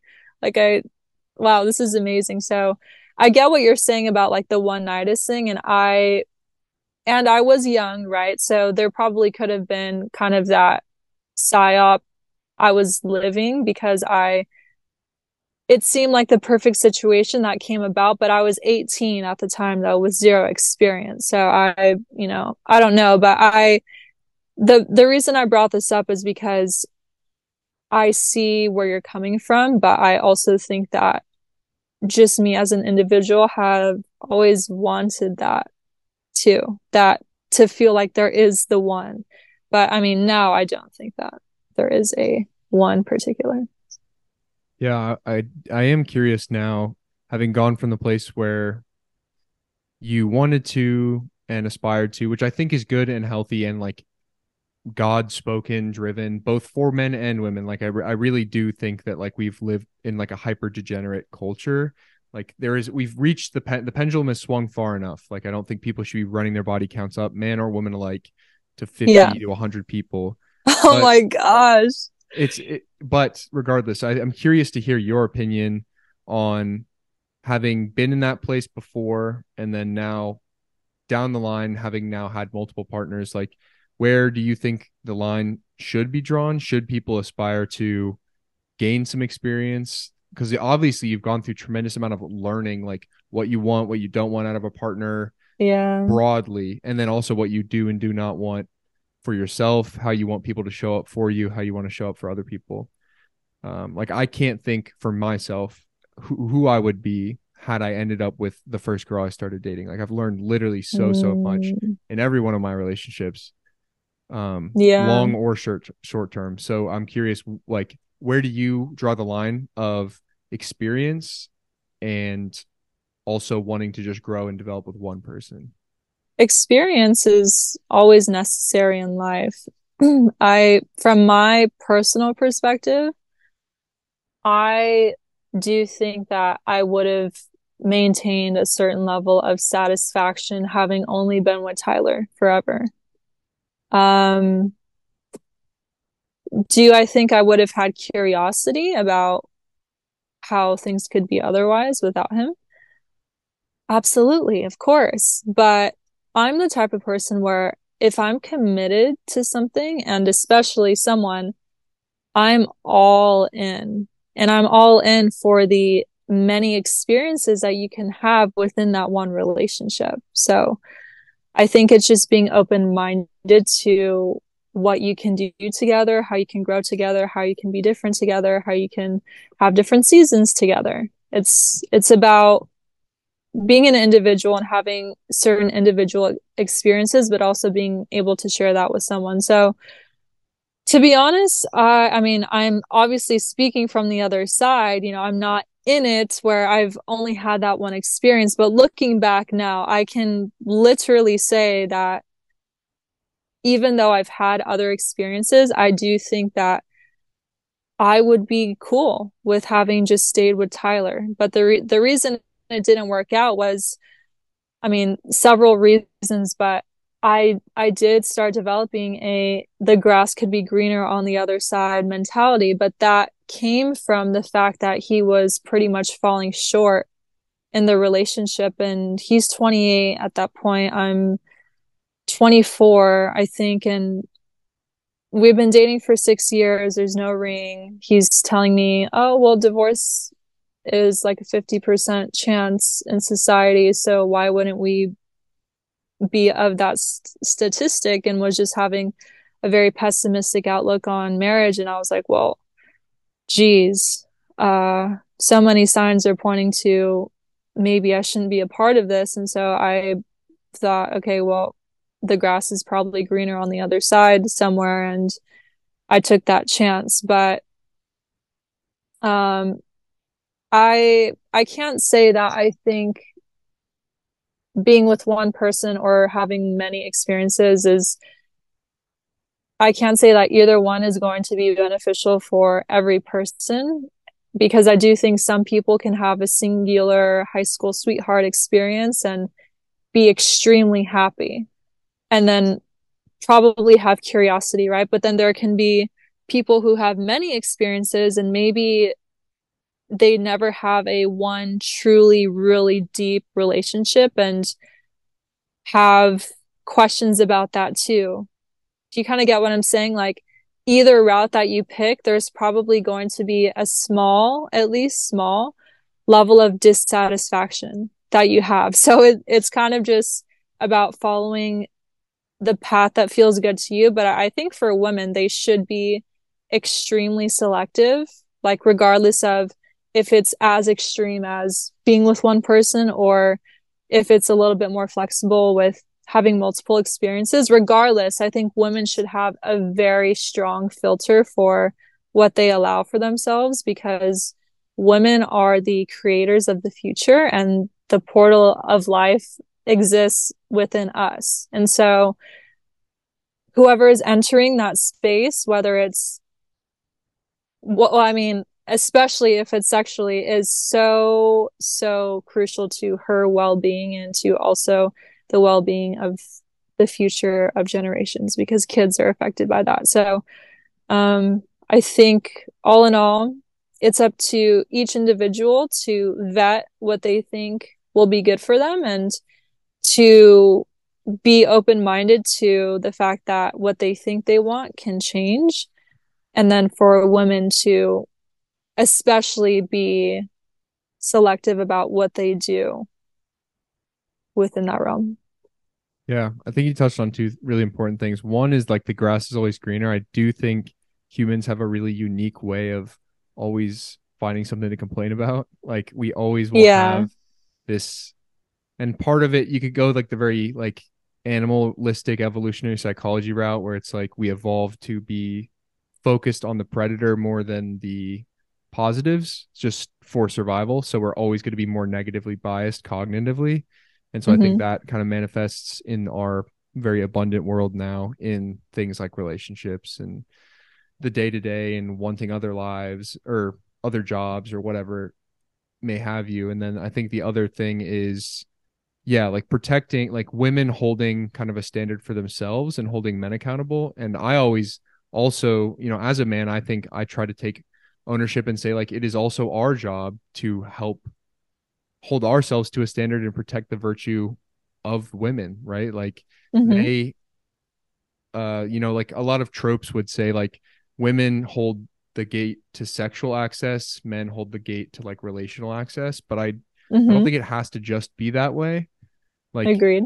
It, in, in a consensual, like sexual setting, like both people are choosing to do that. And like, as a man, I think when I look back on like different periods of my life and like where I am now, just because you can doesn't mean you should, kind of one of those situations. Yeah. And if I want to preach, like, first of all, if I want to seek out a partner that is like respected her vir- virtue and like has been selective with her partners in the past, then it's not totally, I don't know if fair is the right word, but it's not good, like putting out the right energetic uh, signal for me to just sacrifice the virtue of like other women because of ability or like general interest or like their lack of of self worth or the place that they are in their life. Um, yeah, ability to access them sexually, like, doesn't mean that you should, right? Um, and so like that's kind of where I, I agree. Um, and and I, it is an interesting two way street, because I think I I would hate to place the blame on women. I want I want them to like hold themselves to a high standard, but it takes two to tango, and yes, men should uh. I I don't know, like if you wouldn't want your daughter out there doing it, like how are you going to engage in it and then go on Twitter mm-hmm. and condemn people for for haram? You know um, what I mean? Good man. Yeah, I I'm happy to hear that you are thinking in that way. That's amazing. Yeah, I, I try to, knowing that, and I've always had like a call calling that like I want to be a dad one day. So I try to frame a lot of my just life experiences as like prep work for being yeah. a dad. And like every, whether it's the men in like the program that I work with, like they're all simulation children. Every relationship is a simulated like wife experience until it becomes the one that you spend your life with. And like you can learn how to show up for other people. And as long as you're consciously going through the day to day, I think awareness is just like so critical in general. But, but like, absolutely. It's a train. It's a training ground for the ultimate tr- like job. The ultimate trial is like being a parent and bringing another self-actualized human being into the world, and hopefully giving them the best tools you can. Um, not robbing them of the experience of like pain, heartbreak, whatever, like letting them stumble and learn for themselves. Cause we're all, mm-hmm. you know, a spirit trying to figure out something here, but like giving them the best tools possible. And not my, my big transition currently is like moving away from the space of like, well, I didn't like how my parents did X, Y, and Z, so I'm not going to do it that way. Yeah. And instead of coming from the negative, just saying like, I'm going to be able to provide these amazing positive experiences. I liked how my parents did this, this, and this, so I'm going to replicate mm, that. Yes. And add to it. Great mental framework. I like that.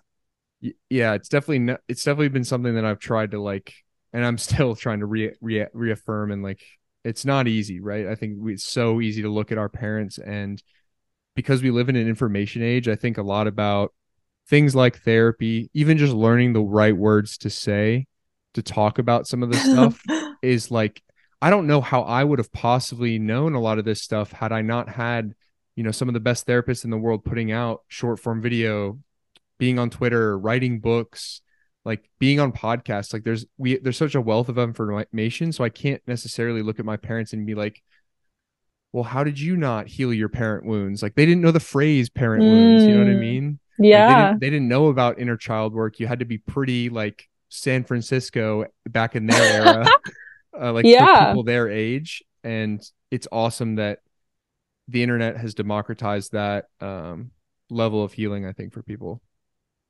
I agree. My mom was uh, telling me something the other day. She was like, you know, back in the day when I was your age, because she also at about twenty-five or so went through a breakup, and she said it sent her over the edge and that she had to go to a psychiatrist for it. And she was like, back in my day and when I did that, it was shunned upon.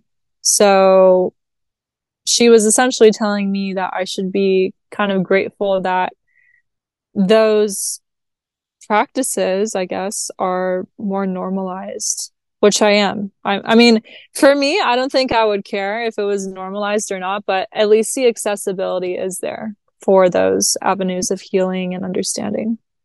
Yeah, I think it is general. It's nice to like, especially when you're in a wounded and hurt place, to not feel like more condemnation. Like it would suck to really mm-hmm. have salt in the wound. But also I think the biggest thing is just the prevalence of the information, like being aware in the first place that it is an option, that it is generally going to do positive things for you, whether or not people are like parading and cheering for you to go to therapy or not. It's super important to know that like, okay, these resources are out there. I can start with self-healing by just learning about the words to say, like what the heck was going on with my parents' relationship? How did that show up in the way that they showed up for me? How does it affect the people that I continue to attract into my re- relationships? The fact that mm-hmm. they haven't worked in the past thus far means that there are things to improve on. Um, yeah.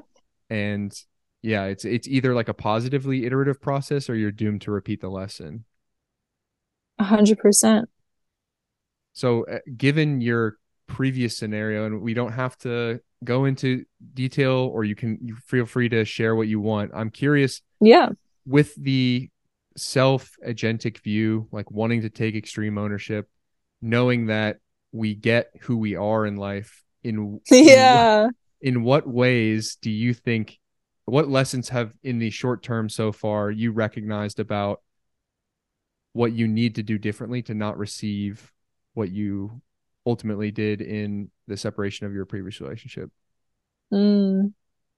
Yeah. Extreme ownership has been the gold mine for not only my childhood upbringing, but then eventually the adult romantic relationships, um, namely the last one I was just in.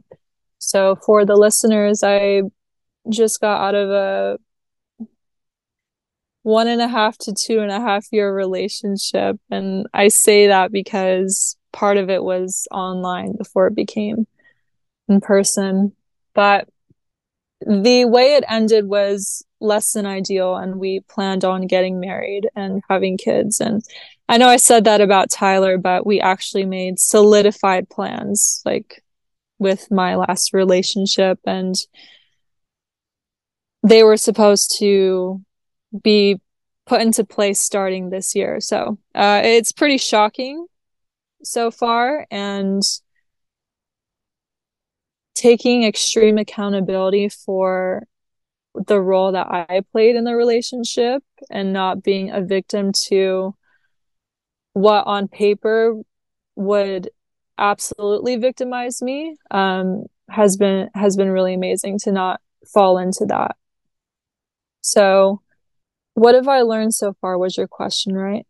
Yeah, like more or less, I guess, in in facing a circumstance which is less than ideal, certainly not how you would have written it to be, and a scenario, yeah, like you said, where external things have happened and many people could like roll over right. and say like, okay, well, that that happened to me. He chose to do X, Y, Z, and that sucks and it hurts. And I feel like there's a lack of control because it wasn't my decision, blah, blah, blah. Um, choosing to take extreme ownership and also trying to put some distance between yourself and the event, like identifying with just observing previous Peyton and saying like, mm-hmm. what did she do right, that right. attracted this and allowed it to happen? Yeah, okay. I'm remembering what you said. So the world is a mirror to who we are, and all the relationships that we have, our relationship with mom, dad, brother, sister, aunt, uncle, cashier at the grocery store, our lover, all of them are opportune scenarios that you get to see who you are in. So the closer the relationship you have with someone, the more clear the mirror is. And so there's great power in understanding that, because if you see yourself as a victim to things that might happen to you in a relationship, well, it's better to acknowledge that, like you said before, it takes two to tango. And that's that's the term that I always use, so I liked how you said that. Um, but if somebody is treating you a certain way and you're allowing it, there is a mirror right there, because you're essentially being reflected what it is you must believe about yourself if you're allowing it, right? So if I take a look at some of the situations that ensued with my last partner and see myself as a victim of, he just did this to me, well, one, what am I going to learn besides how to just be a, a bigger victim? And two, how am I going to change if I don't take any kind of accountability for what could have happened? And what you can do about these things is to see that there's an opportunity to change if you take ownership and, okay, well, I didn't set a boundary the first time or the second time or the thirtieth time, whatever. What you allow will continue. That's that's been the biggest theme, I think, for this, is what I allowed ultimately, what I allowed time and time again, just allowed worse things to happen. And so then it's thinking deeper. Why did I allow this? Is it because I'm just a nice person? Well, sure. Is it because I'm a dedicated person? Sure. Is it because I'm committed? Absolutely. I am extremely committed, which has kept me around, but I don't think those are deep enough questions or deep enough ways to look at yourself, because that's not taking accountability for anything by saying you're a committed person. Why are you committed to poor behavior? That's a deeper question to ask. Well, is it because you don't think you're worthy of better behavior? Probably. There's probably some kind of lack of self-worth that exists if you continuously put up with bad behavior. Now, what gets tricky is that nobody's going to be perfect.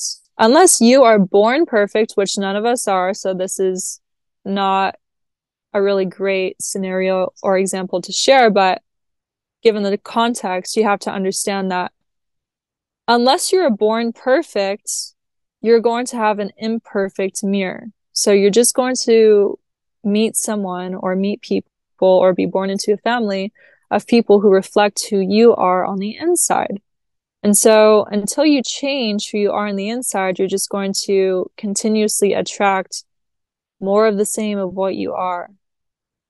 So I'm going to pause there. No, that's good. I think the mirror principle, like law of attraction, is so important. And like, I love what you said about the closer the relationship, the clearer the mirror, um, mm-hmm.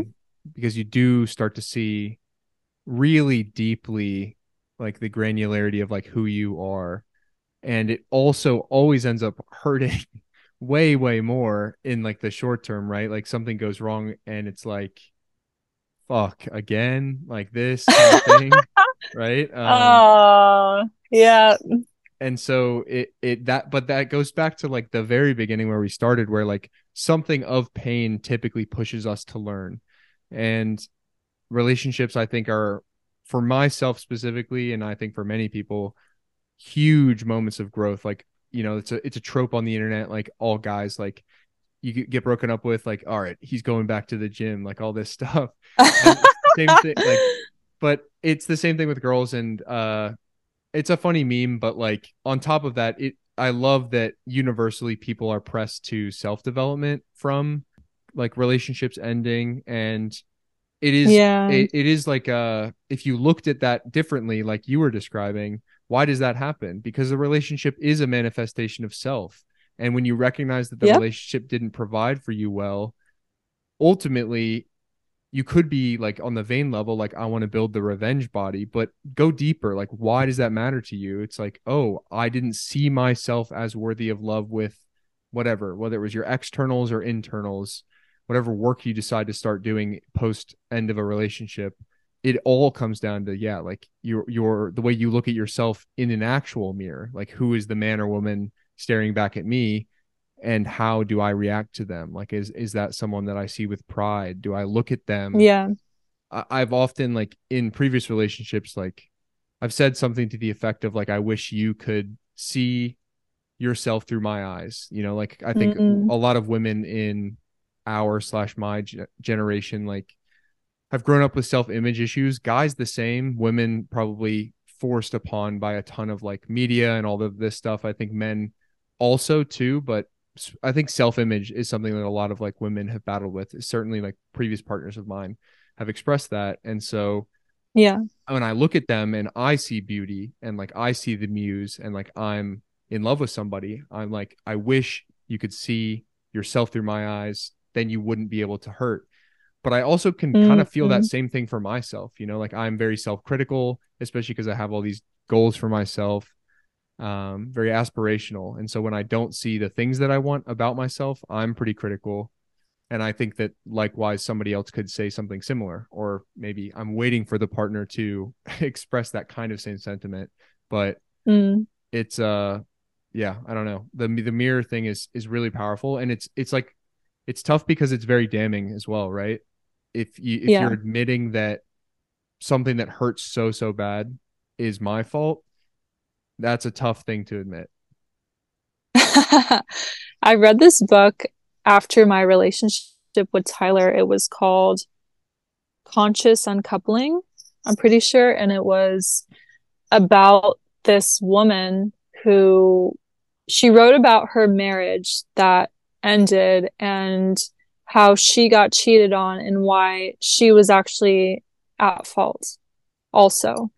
And reading that book really helped to solidify my belief in the fact that nobody is truly a victim. Like, it absolutely does take two to tango, and everybody does play a part in the dysfunction of whatever is happening in their life. Now, again, on paper, you can write out that specific situations you are essentially a victim to, but leading up to those situations, what role did you play in the fact that those were able to manifest? You know, it's like, if you can be that brutally honest and um, unapologetic in your pursuit to figure out what went wrong, I really think you can mitigate that from happening again. But it's so, oh my gosh, it's so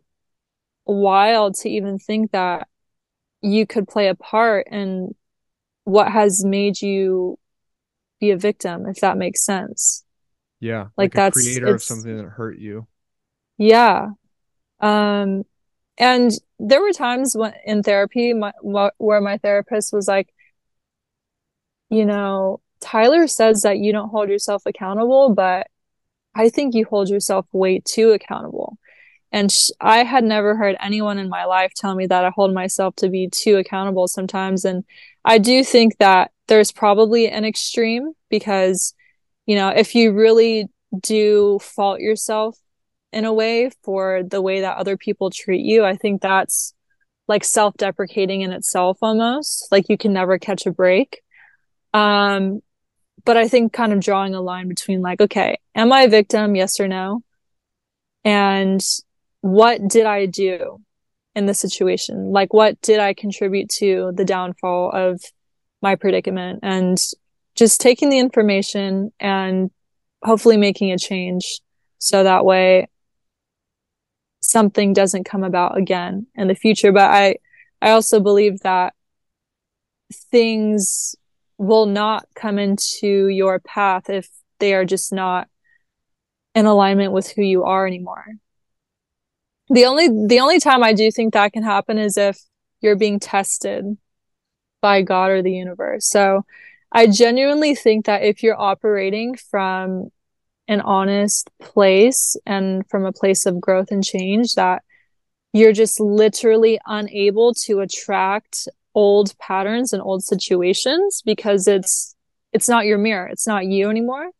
But I do think maybe similar things can come up to test you, but then they don't continuously test you. I think I think it it just ends up falling away, because it, it has no place to make an appearance, because you're that's just not you anymore. Yeah. One of my one of my good friends, Ash, I actually had him on a previous episode of the podcast, and he talks about reality as a mirror, but the mirror has a delay. And the reason that it does mm. is because if it was immediate, life would be chaos. It would be like, okay, I am now new Zach, and new Zach is a net worth of a hundred million dollars. And he's riding around, he lives in Cape Town, and he has beautiful women around him, like whatever. Right. Like, we would just like zap all over the place, and it would just be chaotic. Like, we wouldn't have mm. a, any sort of order to, to the world. And the point of the delay is to test the depth and sustain sustainability of your intention. So if you can hold cool. an intention I like that. of in your mind of, I am attracting wealth. I am attracting a partner who serves me and is aligned with my goals and values. The the tests come until this is, the intention has been truly vetted, basically. And the timeline is yeah. going to be different for different things, whether it's starting a business and you're in the quote unquote trenches, as people like to say, and you're not getting the result that you want. And people people talk about like the the hockey stick effect, especially with business. Like, you know, it's like all this effort and then it just works. Well, that's the the delay of the mirror. It it was already there, and you're gonna get what you want, but you have to sustain the attention and do the work mm. for long enough for it to be reflected in your reality. So I liked I liked that a lot. Incredible. I bow, I I struggled in my mind. I was like, okay, well, if the world is a mirror and I feel so highly of myself and I have these clear intentions and I've written the goals and I have the vision board, and like, all right, well, why isn't it here yet? Especially like for him, I was talking, he's like a, a mentor to entrepreneurs. And so I was like, I'm, you know, building businesses and I have these goals. All right, when is it going to happen? Right? Like, where's the mirror if I have everything I need and I've been doing it for X amount of time? And so it's to test the sustained depth of your intention. And I think with yeah. relationships, relationships, it's almost like the sustained and depth of your identity, not just your intention with who you want, but like, do you actually see yourself as valuable? Because you can come yeah. out of a relationship and do all this self-care and like look in the mirror and be like, yes, queen, like I'm, I'm like not taking shit from anybody else. And like, I'm a high value person. And, you know, I did my spa days and all this shit. Right. Like, but like, do you actually love yourself? True self-love, I think it's mm-hmm. hard to chase. I recognize in myself, like, I'm trying to do the work to get there, but there's a lot of gaps. I still see like lack in myself, and I'm overly critical and overly judgmental at times, more definitely than I would be to other people. And I think in life, you need some amount of that to be successful. But mm-hmm. if I want to receive like deep, true love from other people, I have to demonstrate it. Yeah, it's it's not going to be completely actualized until it's within you. And part of the caveat for that is the fact that you won't even be able to see it unless you see it within you too. So it's not just a matter of attracting it because it's who you are, but you have to recognize it within you too, because then you won't recognize it when it comes into your awareness. Mm. Yeah, no, that is that is actually really big. Just like keep almost like the clarity of the screen, right? Like the illusion is like lifted, because they you might run across that person, but if your head's down, you'll just walk past them. Or if a business yeah. opportunity comes, you'll it'll fil- filter through the inbox. But for some reason, if it's if you're a, like really operating on that wavelength, it'll float to the top. It'll be very clear, and it'll feel kind of natural. At least that's how it's been in the past when I felt like I'm very like in tuned or aligned, and then in mm-hmm. moments where things have gone awry or not to plan or not as I would wish, whatever, um it's been more of the opposite. Yeah. When you were talking about you being critical on yourself, I think that for men that's a lot more actually necessary than for women. And I think I mean, I'm not a man, so I can't even say how I think any sh- anything should be. But from my observations of men and my so far understandings of them, I think they do thrive in a certain way. Kind of as I alluded to on my last podcast, that men need strife in order to feel like they're deserving of the life that they have slash want. Yeah, I, I completely agree. And I'm glad you brought that up, because it was something that definitely stuck out to me. And I think you're right. Like, because if we don't have it, you see it manifest in really toxic ways. Like, say your life is very linear. You go to a nine to five. There's not a ton of resistance. You show up, you do the work, but you're not really battling or pushing towards anything, like things that the masculine spirit craves, right? Like pushing, overcoming, achieving, assertiveness. you you find it in other ways, and sometimes it's very toxic in like abusive relationships, but it could also yeah. be in, in more minute ways. Like you seek out, I mean, it's it's why guys will go to like drinking or gambling or being like religiously tied to a sports team. You know, it's just some other guy doing something, but like I can thrive in like the battle of watching a sports team, like us versus them. Something about that is deeply masculine, I think. Yes. And calls to the spirit. And so I, I agree. I think we we do thrive and are probably the masculine spirit is more broadly um, at home in facing resistance, because overcoming that resistance is what can make life fulfilling. And then yeah, the it's the treasure. Yeah, exactly. And then obviously the feminine is like receiving all of that energy, like all of that overcoming and seeing somebody chasing that dream and being like, wow, like I want the power of that in my life as well. Mm-hmm. Yes. And if you're not actively seeking healthy challenges, you're going to sabotage what you have in order to create a pro- problem to solve, because you don't have any problems to solve. So, completely- so that's the line that you have to be aware of that exists, is like, okay, you don't want to create um, unnecessary problems just for the sake of having a problem to solve. You want to create healthy problems. You want to just put yourself in the arena.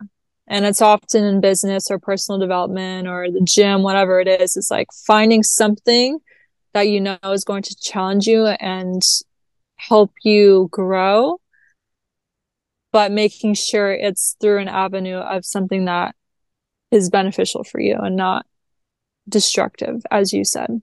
And I cut you off, by the way. My apologies. No, no, you're good. I think I was probably starting to lose value of what I was saying. no, no, no. Probably had a good time. Um, But I'm I'm curious now, um, in the position that you are, like also wanting to at some point like build a family, be a mother. How do you, and then I guess backtracking a little bit, like more broadly, like when you want to and are a woman who like thrives in the masculine, is building businesses, enjoys the work that she does, you know, you, you are impacting positively a lot of people and will continue to build that um, audience and effect. Mm-hmm. Looking towards becoming a mother, how does that conversation look? And I guess you've, pro- it, to my understanding, have had that conversation at least twice now.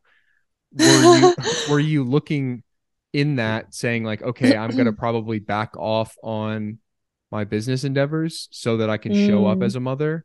And I'm curious how you like play that out in your mind. Yeah, well, the conversations with Tyler were not as deep in that way. And I didn't even really know how I was going to operate. But I've always known for myself that I'm going to help people. I'm going to be in a position of power and influence in some regard. And I'm always going to be working on something. I don't find fulfillment in only being a, f- a piece of the puzzle for a family. And I say that as an outsider, right?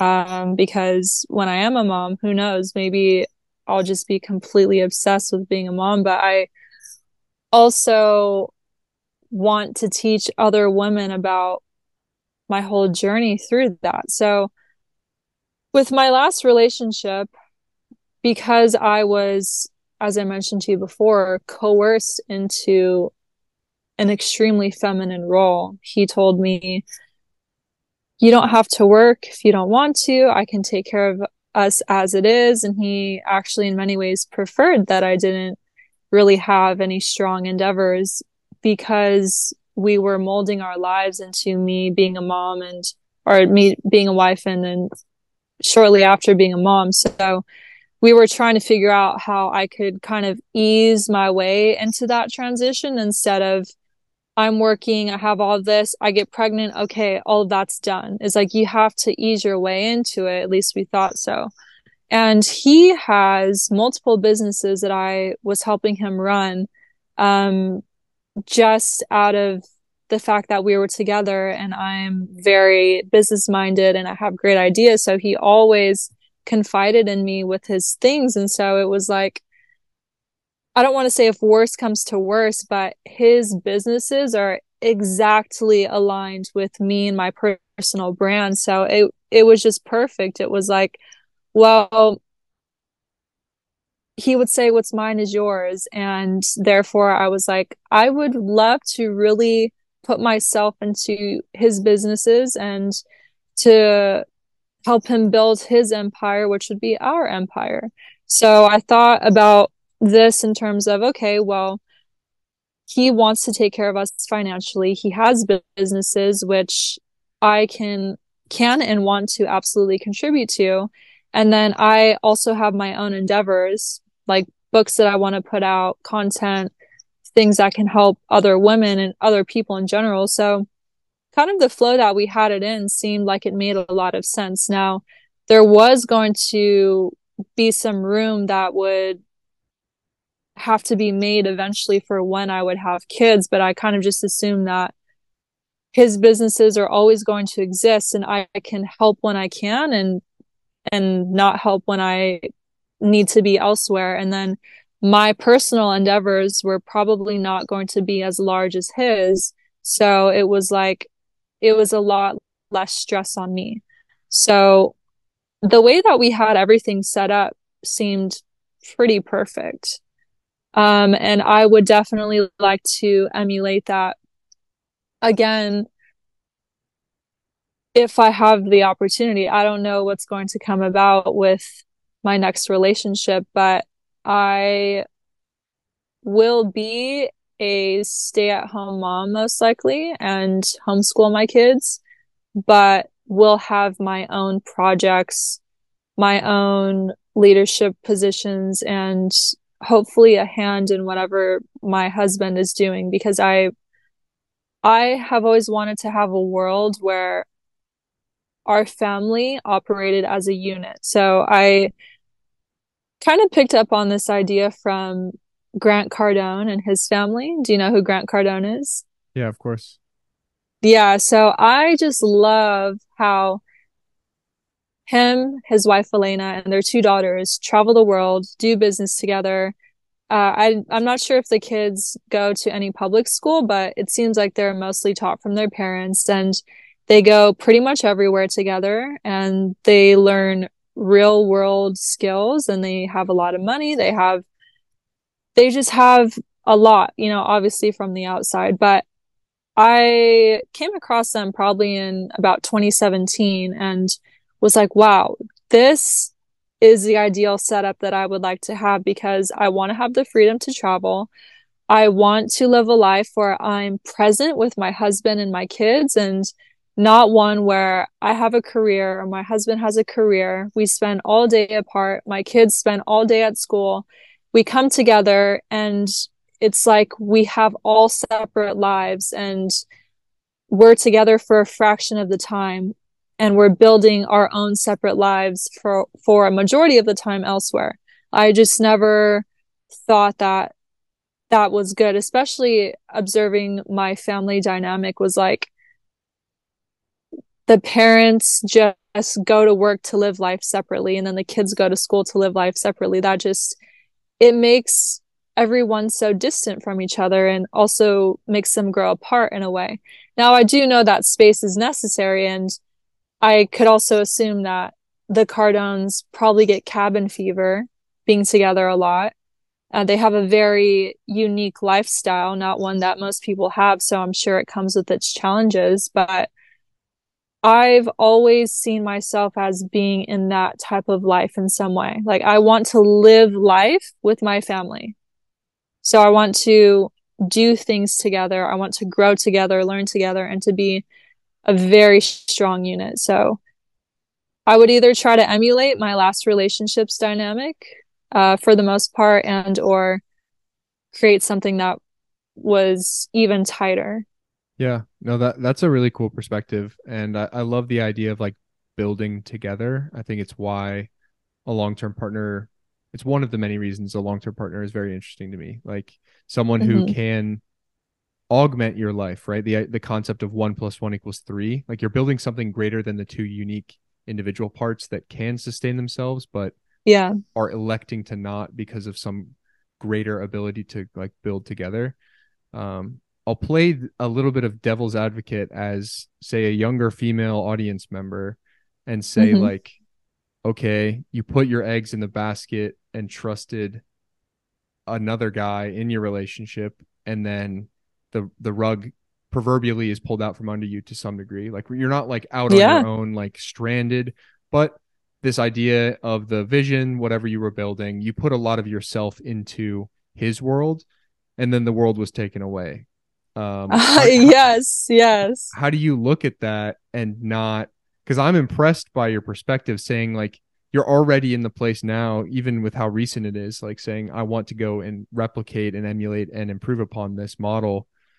So I'm curious, mm-hmm. like how you're already in that place and not maybe jaded to the, like letting the pendulum swing back and being like, I don't right. need no man. I, I'm an independent woman. I'm a businesswoman. Well, yeah, I, I'm, I'm glad that you're bringing this up, because this is one of my motivators right now for how I'm growing, how I'm growing through the situation is how can I How can I share with women what I've gone through and how to make them not jaded? Because there have been moments where I felt that way, because I literally was like very independent, fifty-fifty with Tyler. And I was like, okay, well, it's probably not how I want to operate as a wife and a mom. And then I You know, so I was standing on my own, but like standing next to Tyler. And then I got into this next relationship and I was not standing on my own. I was literally leaning and almost leaned all the way one hundred percent on my partner.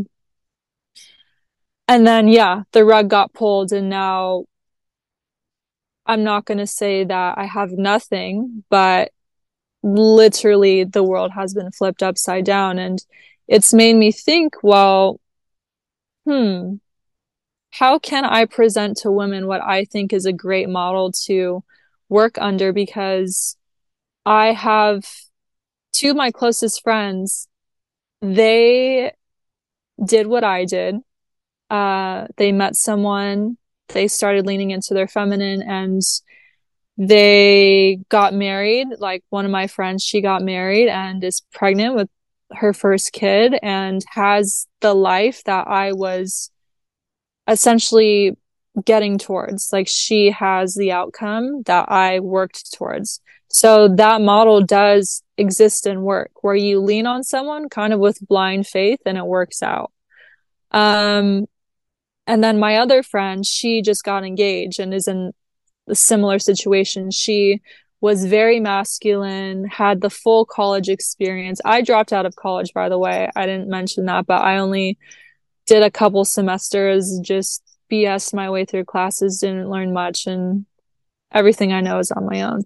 But anyway, uh, my friend, she, again, met this guy, sick, kind of significantly older than her. He brought her out of her masculine. She's become so much more healthier in every single way through being in this relationship, and they just got engaged and they're getting married this year. So it's like these outcomes are definitely possible, but for whatever reason, I have done the same thing. I can't say the exact same as them, but like similar model, meeting a very masculine person, leaning into the feminine, leaning into the role of literally was playing wife without the ring, and oops, it's over.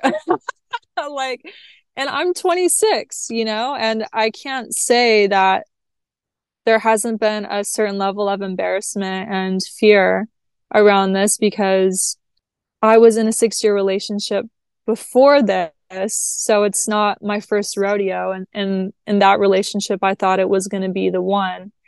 And then after that one, I was like, there's no way I could possibly give myself more to another man. Um, and then I ended up doing that. Uh, and thinking this is literally it, and my family thinking the same thing, and my friends thinking the same thing, and us putting actual efforts into having that outcome, and then it just literally falling to the floor is like, I, I think I've been put in this very unique position, because I think there is something to be said about having a certain level of independence, regardless of if you have the security or the safety of a masculine partner, if we're speaking to the younger women. I and this is what I'm trying to figure out and how to present it, because one, I'm I'm growing through this. I'm not going to say going, I'm growing through this. So I, I still have some insight to gain, and I, I can't fully share what I think the best route is. But from my understanding at this point in time, it's that you do need to have a level of blind faith. And you also need to have a certain level of trust in yourself and putting effort into who you are as an individual, and not completely relying on an outside source. But I, I have to figure out the specifics of that, because it can... It can prevent you from fully leaning on someone if you have like one foot in, one foot out, because you're afraid of the carpet getting pulled from under you, like it happened to me. So I'm like, I don't want to scare anybody, but I also do want to present the fact that this is a very real thing that is possible, which I don't even want to say, but I'm living proof of it. So it's necessary. Like, that is one of the silver linings I found in this situation, is that I could easily tell my friends, hey, you know, like your story is relevant, and, and girls should follow in what you did, and it's all going to be good. And it definitely can. But now I, in particular, have this perspective that's uh, much different, and it can, it can enlighten people. But I, I yeah, I've got to figure out exactly. Yeah. Well, I think you answered it well. And like, again, I, I'm very impressed that you're of your willingness to share, because like there is vulnerability, there is insecurity, and like you, it, yeah, like it, it matters. Like you want to be a mom, you're twenty-six years old, like, and it, it's not even the age thing. It's almost like if we just talk about the relationship, whether you're twenty-two, twenty-four, eighteen, like roll back the clock to Tyler, you have the plan, and then plans change, yeah. and life throws a wrench in it for you to experience something else. But I think, obviously, like the reason that you're going through this is to spend the time to navigate, to find the answer, to then share it with younger women so that hopefully yeah. they can experience it, and also yeah not get jaded or scared from the option, because you know I do think the problem is everybody like experiences these things in isolation, male or female. We just like get in these little windows, buy in, throw the chips in, like bet the house, and then yeah something changes, whether it's like really bad and like it's in a toxic, abusive, somebody cheats, whatever, or just they grow apart, right? Like relationships end for a, a wide variety of reasons, but emotionally it can always hurt to have that hole. And so yeah like I think navigating and finding that answer, like it's certainly never going to be like a one word or a one sentence answer anyway. There's always going to be nuance, yeah.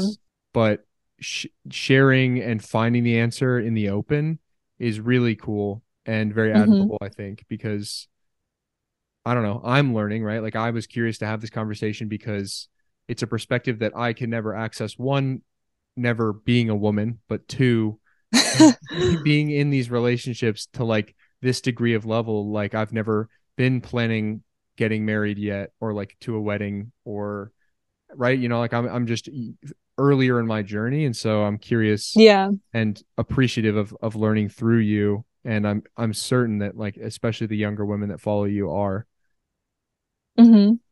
a hundred percent. I think um one of the answers to trying to mitigate this situation that I'm in is to, one would say, oh, just vet the person better, which is like, it's tough to even say, because there's like, there are relationship professionals that I have in my network and I read from and I learn from. And a lot of them talk about vetting for the right partner and noticing red flags and addressing things and et cetera. And I, again, I'm in what I feel like is a unique experience, and that this isn't my first rodeo, and I know what it's like to get to know somebody. And I lived with this person for a year or two. It's not just dating and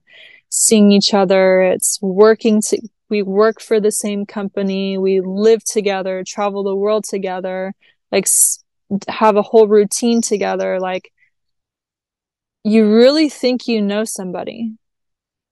And I'm, I'm again, a very uh, well-versed person in relationships, and also just with people. I can read people well. I'm very intuitive. I, I, I know the lay of the land in many regards. So there is this interesting piece of the puzzle where, yeah, you're supposed to vet correctly, but sometimes people will put on their best suit and for a long time.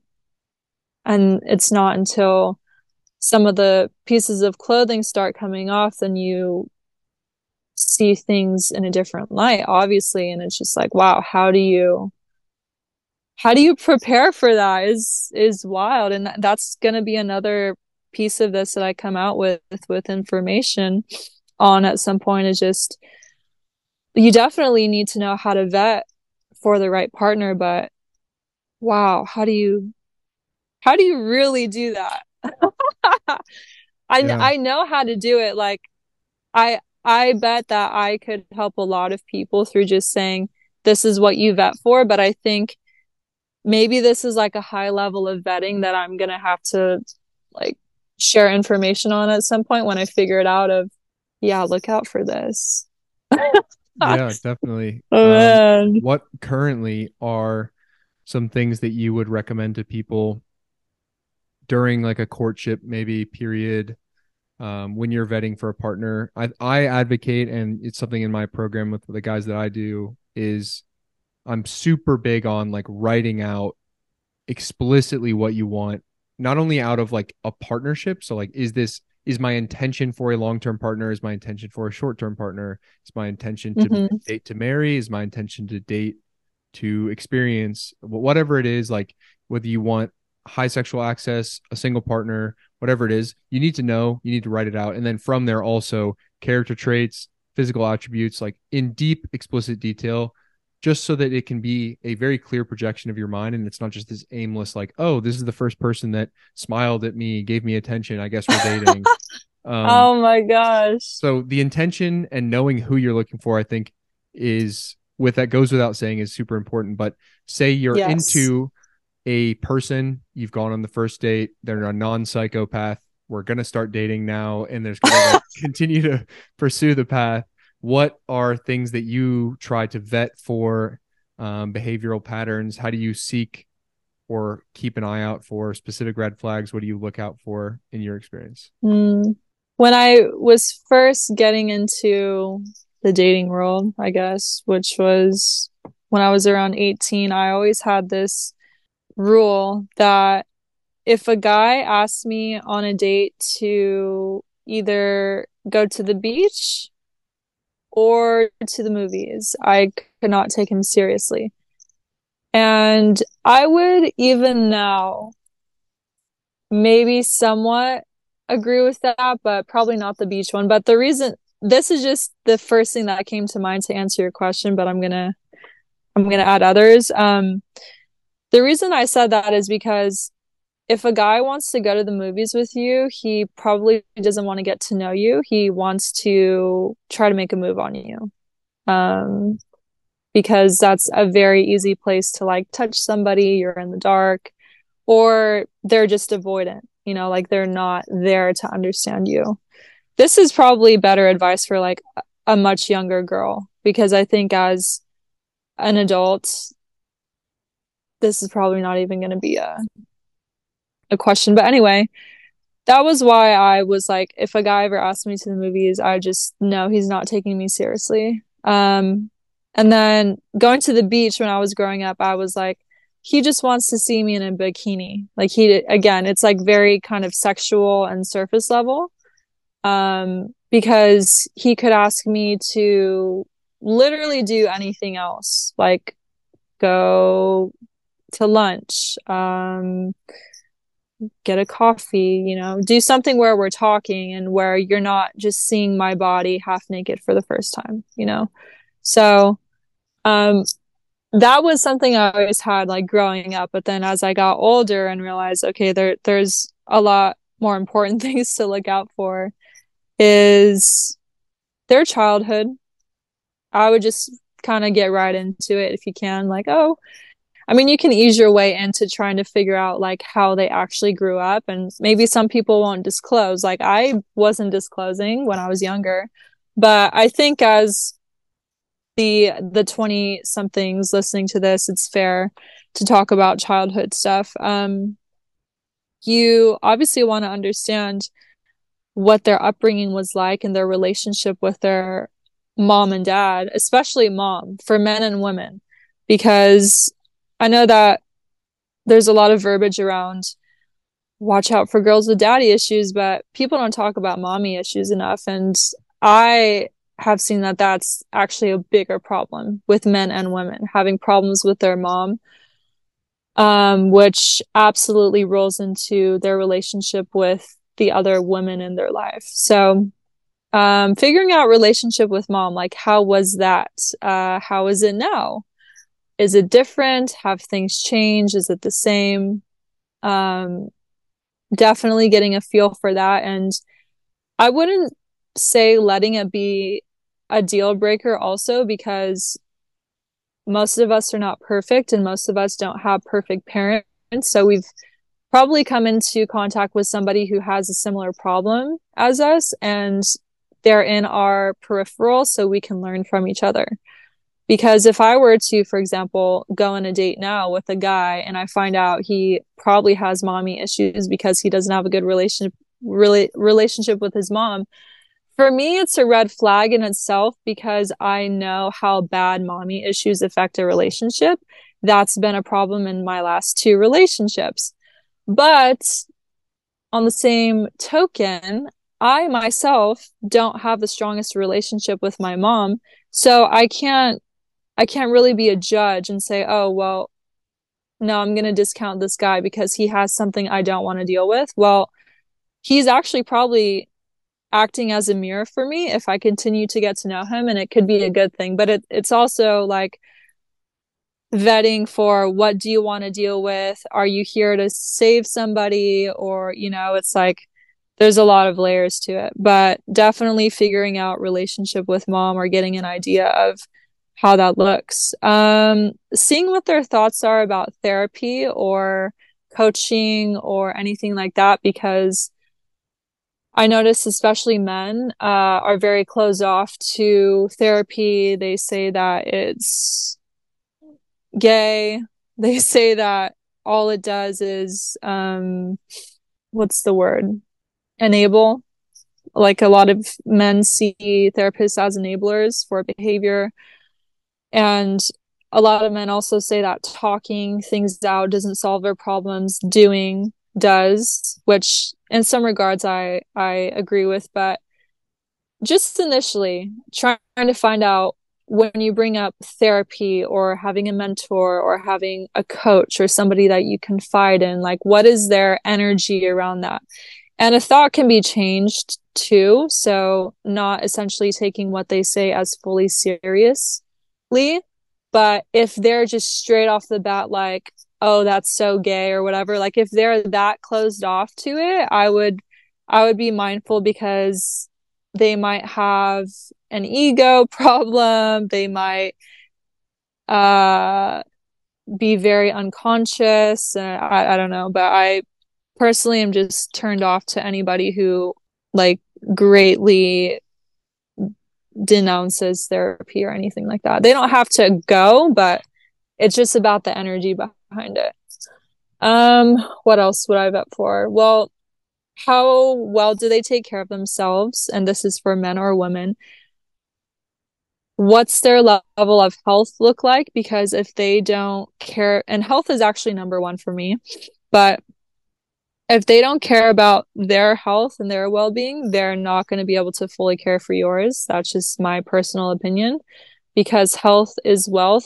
Health is all that you have, and it's what enables you to live life. So if somebody doesn't take care of their health, and they don't have to be, uh, as people on Twitter say, a Huberman type, uh, they don't have to be a biohacker or anything to that extent. But if they're in poor health, then that means that they have low self-esteem in some way and don't care about themselves, or at least on a deep enough level, in my opinion, for them to be responsible for you and or having a family one day. So um, really understanding what their idea is around physical health and drinking, smoking, drugs, things like that, I personally think are things that should be vetted for. Um, and I'll pause there. Yeah, no, I think that's a an awesome list. Um, health is also a huge priority. And yeah, it's not just for the vain aspects. I mean, obviously attraction and courtship, like, there's a minimum barrier to entry. Everybody has an idea in their mind of, like, what is and is not attractive. But say you get past that point, the continual willingness to take care of yourself, I think as a man, it's like a non-negotiable. You have to discipline your body rigorously. Like, it's like we talked about earlier, choose your struggle. It has to be training um, as a part of it. But yes, that's huge. Um, I like, and now I'm taking much more of an intentional look at the relationships that people had growing up, just knowing now through, like, looking at myself and saying, like, oh, why did I continually show up this way in previous relationships? It's usually related to how my parents were and showed up for me, or did, sh- did or did not show up for me. And so knowing that that is likely going to be the same case for everybody else. Um, that's a, a really great thing as well. But I'm curious, I guess, maybe more into like into a relationship. How are you looking for people to show up for you? Like behaviors towards you, I guess. Like a lot of what you've listed mm. thus far is like criteria, characteristics, but say they check the boxes and there hasn't been kind of a warning flag to walk away. Everything seems okay. What keeps you staying with somebody? What keeps me staying with somebody? Um, I think their level of dedication to being in a relationship is going to allow me to trust them, because especially at the point that I'm at now is like I I've always been very serious about what I want, and I am dedicated despite issues or problems that may arise. Um, so I need I need to sense that they are serious in some regard, and it doesn't have to mean that I think that we're going to get married right away or, or anything like that, but you can kind of just tell when somebody is serious about what they want. They have an idea about what they want.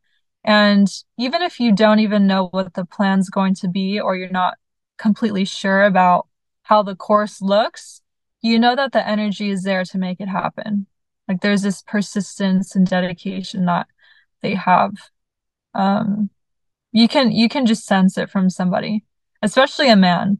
Yeah, I think if you have a more specific question, like go ahead and ask, because I'm not sure if I. No, no, no. That was that was good. Did... And I don't know that I have a, a specific question. I definitely just like to hear your thoughts more broadly. Like, I do think you are blessed, and like being a woman, like your intuition is naturally just going to be much more finely tuned, and that's one of the things about positive or like men accessing their feminine is accessing the ability to be intuitive um and actually sense yeah. energies, trust the intuition. Like I wrote a post about it a while back about intuition in general. It's like your intuition is never wrong. You either choose not to listen to it or you misinterpreted it, and it's yeah a hundred percent of like you'll get the signals, you'll get the red flags, but immediately our rational brain comes on top of it and is like, no, that's not what it was, or I'm just being emotional, or I'm thinking this way, or they didn't mean this. And you rewrite the story with your rational brain, and it really matters and shows up in relationships because of like layers of infatuation, whether it's an infatuation physically or like you've written this ideal of what you and them could look like in a relationship. And so you just write off all of these like little things that if you were to actually observe objectively on how you felt, like the trust wasn't there off of the bat, the vibe, the energy, it was not right, but you chose to continue yeah. to pursue it. For guys, a lot of times you'll pursue it, and like men will pursue it to the point where they get sexual access and then they get like clarity. Um, but, but even like, even if you become like fall in love with a girl, right? Like a lot of it, even past the physical, you start to write the story. But all of my relationships that have ended, you get far enough away, the heartbreak is over, and you're like, okay, there were definitely flags along the way that I chose to push away my intuition or the truth that was trying to be told to me, whether it was their behavior, um, their energy, whatever it may be. It's the little things that you're just like, oh, they're busy. They're like, they, they didn't mean to do this. They didn't mean to say this, like all of these layers. And then lo and behold, the relationship doesn't work out. No surprise there. You should have just listened to your intuition. Yeah. Yeah. It can be difficult though, because you might want to look past someone's inconsistencies or make excuses for it. Um, or just try to figure out what's going on with them. And as time goes on, what becomes more apparent for me is that people will do what they want to do. And it sounds so simple, right? But if someone wants to call you back in a timely manner, they will. And okay, yeah, people get busy or people go through rough patches. They don't want to talk to anyone. Well, they'll communicate it with you if they want to, right? It's not hard. It's not difficult. And as an adult, it's a no-brainer, really. So the more on point someone is with you, um, the more on point they are with themselves. And so it's like then the opposite is true. If they're not on point with themselves, they're not going to be on point with you. So you can kind of see within their actions that they're at a certain place. And if it's not where you need them to be, then you have to take note of it in a in a pretty literal sense, especially as time goes on and the behavior is the same. It's like, well, they're continuously choosing to be this way, to do these things. And if you think that, oh, well, they're just unconscious, or, well, it's like, then why do you want to be with someone, with someone like that? You know, like, why are you making excuses for their behavior that's inconsistent with what you want or need? Yeah. I, it brings me to, brings a quote to mind from Gandhi, which is action expresses priority. And mm. um, I have something similar, like in this like affirmation statement that I like dictate to myself every day um, on my phone. And it says like the actions of others will show me the truth. And it's, it's one of those things that yeah. like people can say X, Y, Z. And for me, in my case, I, I have been fortunate to not be lied to a lot in relationships, but a lot of times there are instances where uh, X Y Z behavior is happening. And then I go in and write a story to justify, like they're yes. still, they're still a good girl. They're just busy. They're, they're going through something. They're stressed. They have like tr- home troubles, whatever it is. And you, I start to go in and rationalize it and tell myself what they are or are not feeling. But like the actions mm. are always the truth. Like if you don't yeah. get a text for a couple of weeks, they're not interested. Like they're out, they're out. Right. Like, It's a couple it, of days it, it is it, the most. Exactly. Yeah. And it's stuff like that where, yeah, there's, you start to write the story in your head, but, and even, and like, like I said, I haven't been lied to, but if it's a more narcissistic type of partner, they could come in and say like, oh, I, like I've just been busy. Like I've been going through whatever. Um, or, you know, I, I've been meaning to be blah, blah, blah, show up in X Y Z way. But like you said, like people will do what they want. They, the actions are the priority. Yeah. Something that I've thought about, and maybe it's a little bit too much, but it's it's been a way for me to kind of vet how people feel about me. And I've done it with work too, not just relationships, but the urgency with which someone gets back to you can tell a lot about how they feel about you. And I am also under the awareness of how people will kind of play games in order to seem like they're not attached. So for example, if you don't text someone back within like three hours, sometimes they'll like do the same, or they'll purposely delay texting so they don't seem like they care more than you care, which is just like, it's such a game. But something I've thought about is, well, if I was their ce- celebrity crush, how fast would they be getting back to me? Or like, if I was a celebrity in general and I'm talking to this person to do like a business deal or for coaching or whatever it is, it's like, what's the urgency? Because if it was this person who they had a high level of respect for or they cared about, they they would be acting correctly. So it, it kind of gives me an idea in my mind of how they might feel about me. And that's not to say that, oh, like I'm a celebrity and that they should think of me in that way. But I I try to think about the motivation behind other people's urgency. And I know that a celebrity, A K A just somebody with a high level of respect for them in their mind, is like, okay, if they're not showing me at least a similar sense of urgency, then I, I'm not a priority in some way. And it's not about being bitter about it or spiteful either. It's just giving you an idea of how important are you.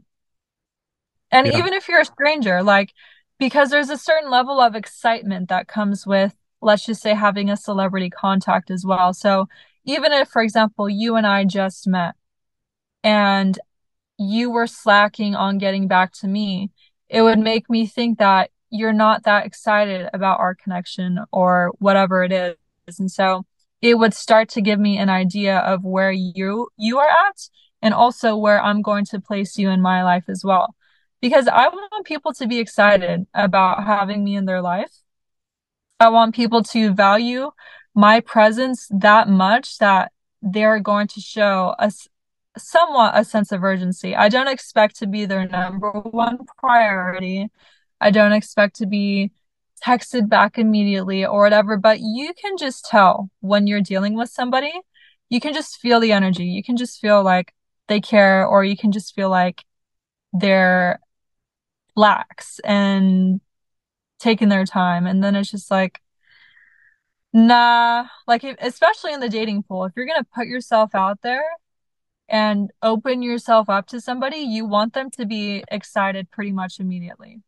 And if they're not, then I would just say, find someone that is, or or wait until that comes around. Because it's it's not worth it. It's not worth, like, having some kind of emotional turmoil over wanting to feel important to somebody. It's like, you will know.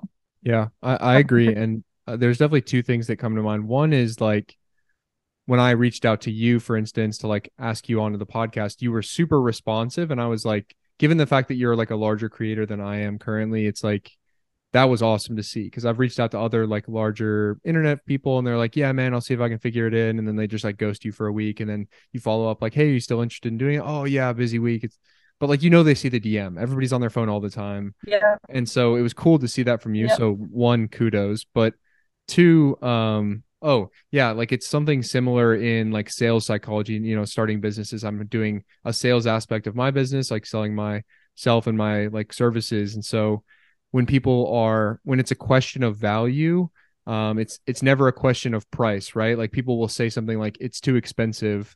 Um, and say you're selling something for five grand.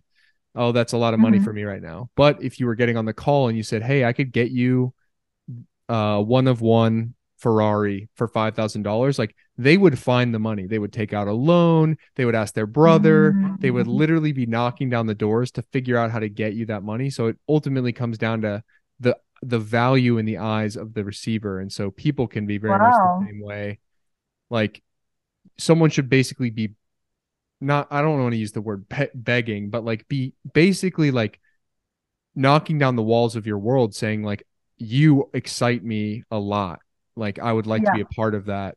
And yeah, you can, like you said, you can feel it. And it, it does get annoying to, in my opinion, with, like, the, the game theory and the trickery and the push and the pull and, like, the not texting back too quick because you don't want to be too available.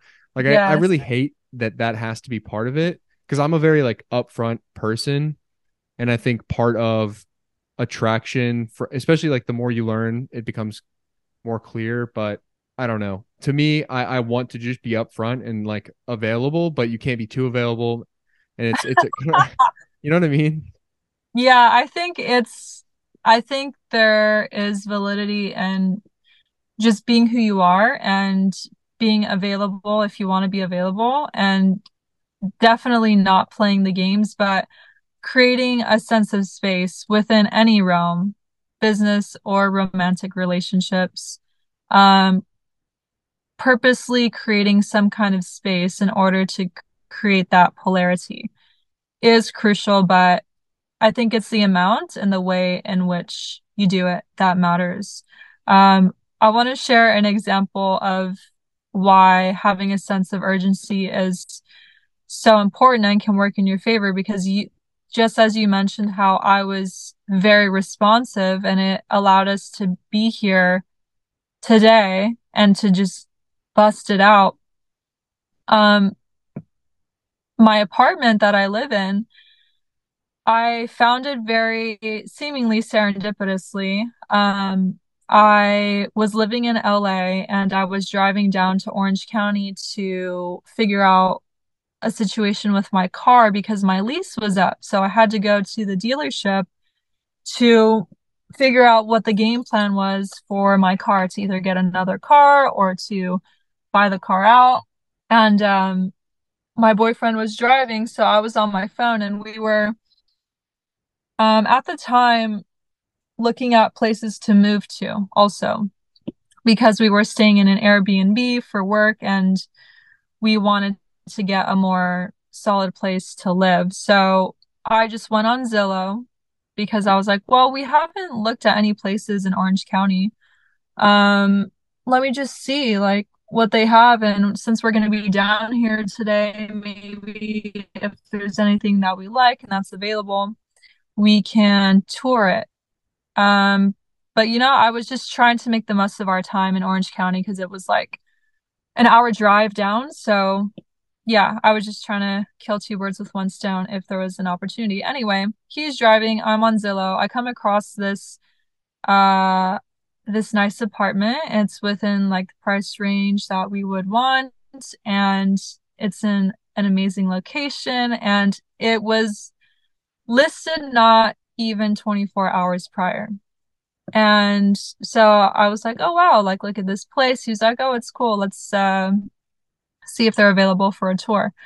I called and he said, yeah, we're available within like the next hour or so. I will give you the code to get in. You can tour it yourself and then call me back. Let me know what you think and we'll go from there. So long story short, we ended up getting the keys that day to the apartment, signing, done deal, and the same day. And the reason why is because the property manager said, you know what? You called me today. You were available. You had a sense of urgency with the tour, with getting the the bank deposit, with everything. And that is just so easy for me. That makes things go so much smoother. And it's like, you wanted it, you went for it today, and you were available. And so that's a big reason why I'm gonna, yeah, essentially like sign for you guys to move in here. So yeah, having a sense, a sense of urgency really matters. Yeah, I, I completely agree. Something a mentor of mine preached um, when like starting business and everything is like fast action, like just continue to move with a sense of like acceleration and velocity towards your goals. And don't worry about, is it the exact right thing right now? Like analysis paralysis, basically, because that'll hold you back from anything that you want. And I think in dating, yeah. it, a great example, like for any of the younger guys listening, like don't sit there thinking, oh, should I say something? Like if you think a girl's pretty, just walk up and say it. Like, don't be like, what should I say? Should I talk to her? Cause she'll just leave the room. Like, like your, your window of opportunity is small. And if you don't take the opportunity to move when you have the option, it will leave you. And likewise, it will be reciprocated. Like I'm sure women appreciate like at least the upfrontness and like opportunity to meet somebody, like whether you end up together, it's a fit, they think you're attractive, whatever, you'll find that out pretty damn quick, but you'll never know if you don't make the action. one hundred percent. If you approach a woman and you're assertive, she's only going to turn you down if you're, if she's not attracted to you. Otherwise, she's going to be really appreciative. I mean, I can't speak for everyone, of course, about anything, but in most cases, she is going to greatly appreciate that you did that, and she's going to feel wanted, and she's going to sense your masculine energy. And that in itself is going to make her at least somewhat more attracted to you. Um, so yeah, the only reason she would turn you down is literally if she doesn't find you attractive at all. But even a guy she she finds half attractive, if he, one, has the balls to go up to her, and two, has something to say, whether it's clever or just straight up honest, because most people are not upfront, it's gonna it's gonna open her up to you for sure. I agree. So we've been going close to three hours here. I want to yeah. uh, respect your time uh and the audience as well. Like I think we could talk probably for a long time about a lot of different things. There's so much we haven't gone into. I'd love to do an episode sure. just on like conspiracy stuff. Uh, cause okay. like, I'd love, I'd love to pick your brain on, on that world, but I do want to be respectful of your time. So before I, I have, uh, three questions that I typically like ask every guest. Uh, but before okay. I go there, is there anything specifically you wanted to share, um, that you had wanted to come in that we haven't had a chance to talk about yet? No. I I came in here without having thought at all about what we were going to talk about. That's how I do podcasts usually. I'm just like, the energy and the thoughts are going to come through as they're meant to. So I'll just leave that for that present moment. And there's nothing on my end. Okay. Well, I love that mentality. I, I often in the same way. And I think this conversation has flowed well. Um, I've learned a lot. Hopefully you've taken something from it as well. Um, Absolutely. So I, I want to ask, um, and I ask this to everyone, this is going to be interesting because it's the first female perspective, but uh-huh. in your eyes, what defines being a man? Oh, wow. Okay. What defines being a man? First thing that comes to mind is doing what you say you're going to do, regardless of the circumstance, regardless of how you feel, regardless of anything, doing what you say you're going to do. Um, that first and foremost, telling the truth, no matter how hard it is, no matter how inconvenient it might seem, and no matter how much you think the other person might be hurt by it. I think the truth is the most valuable thing you can share.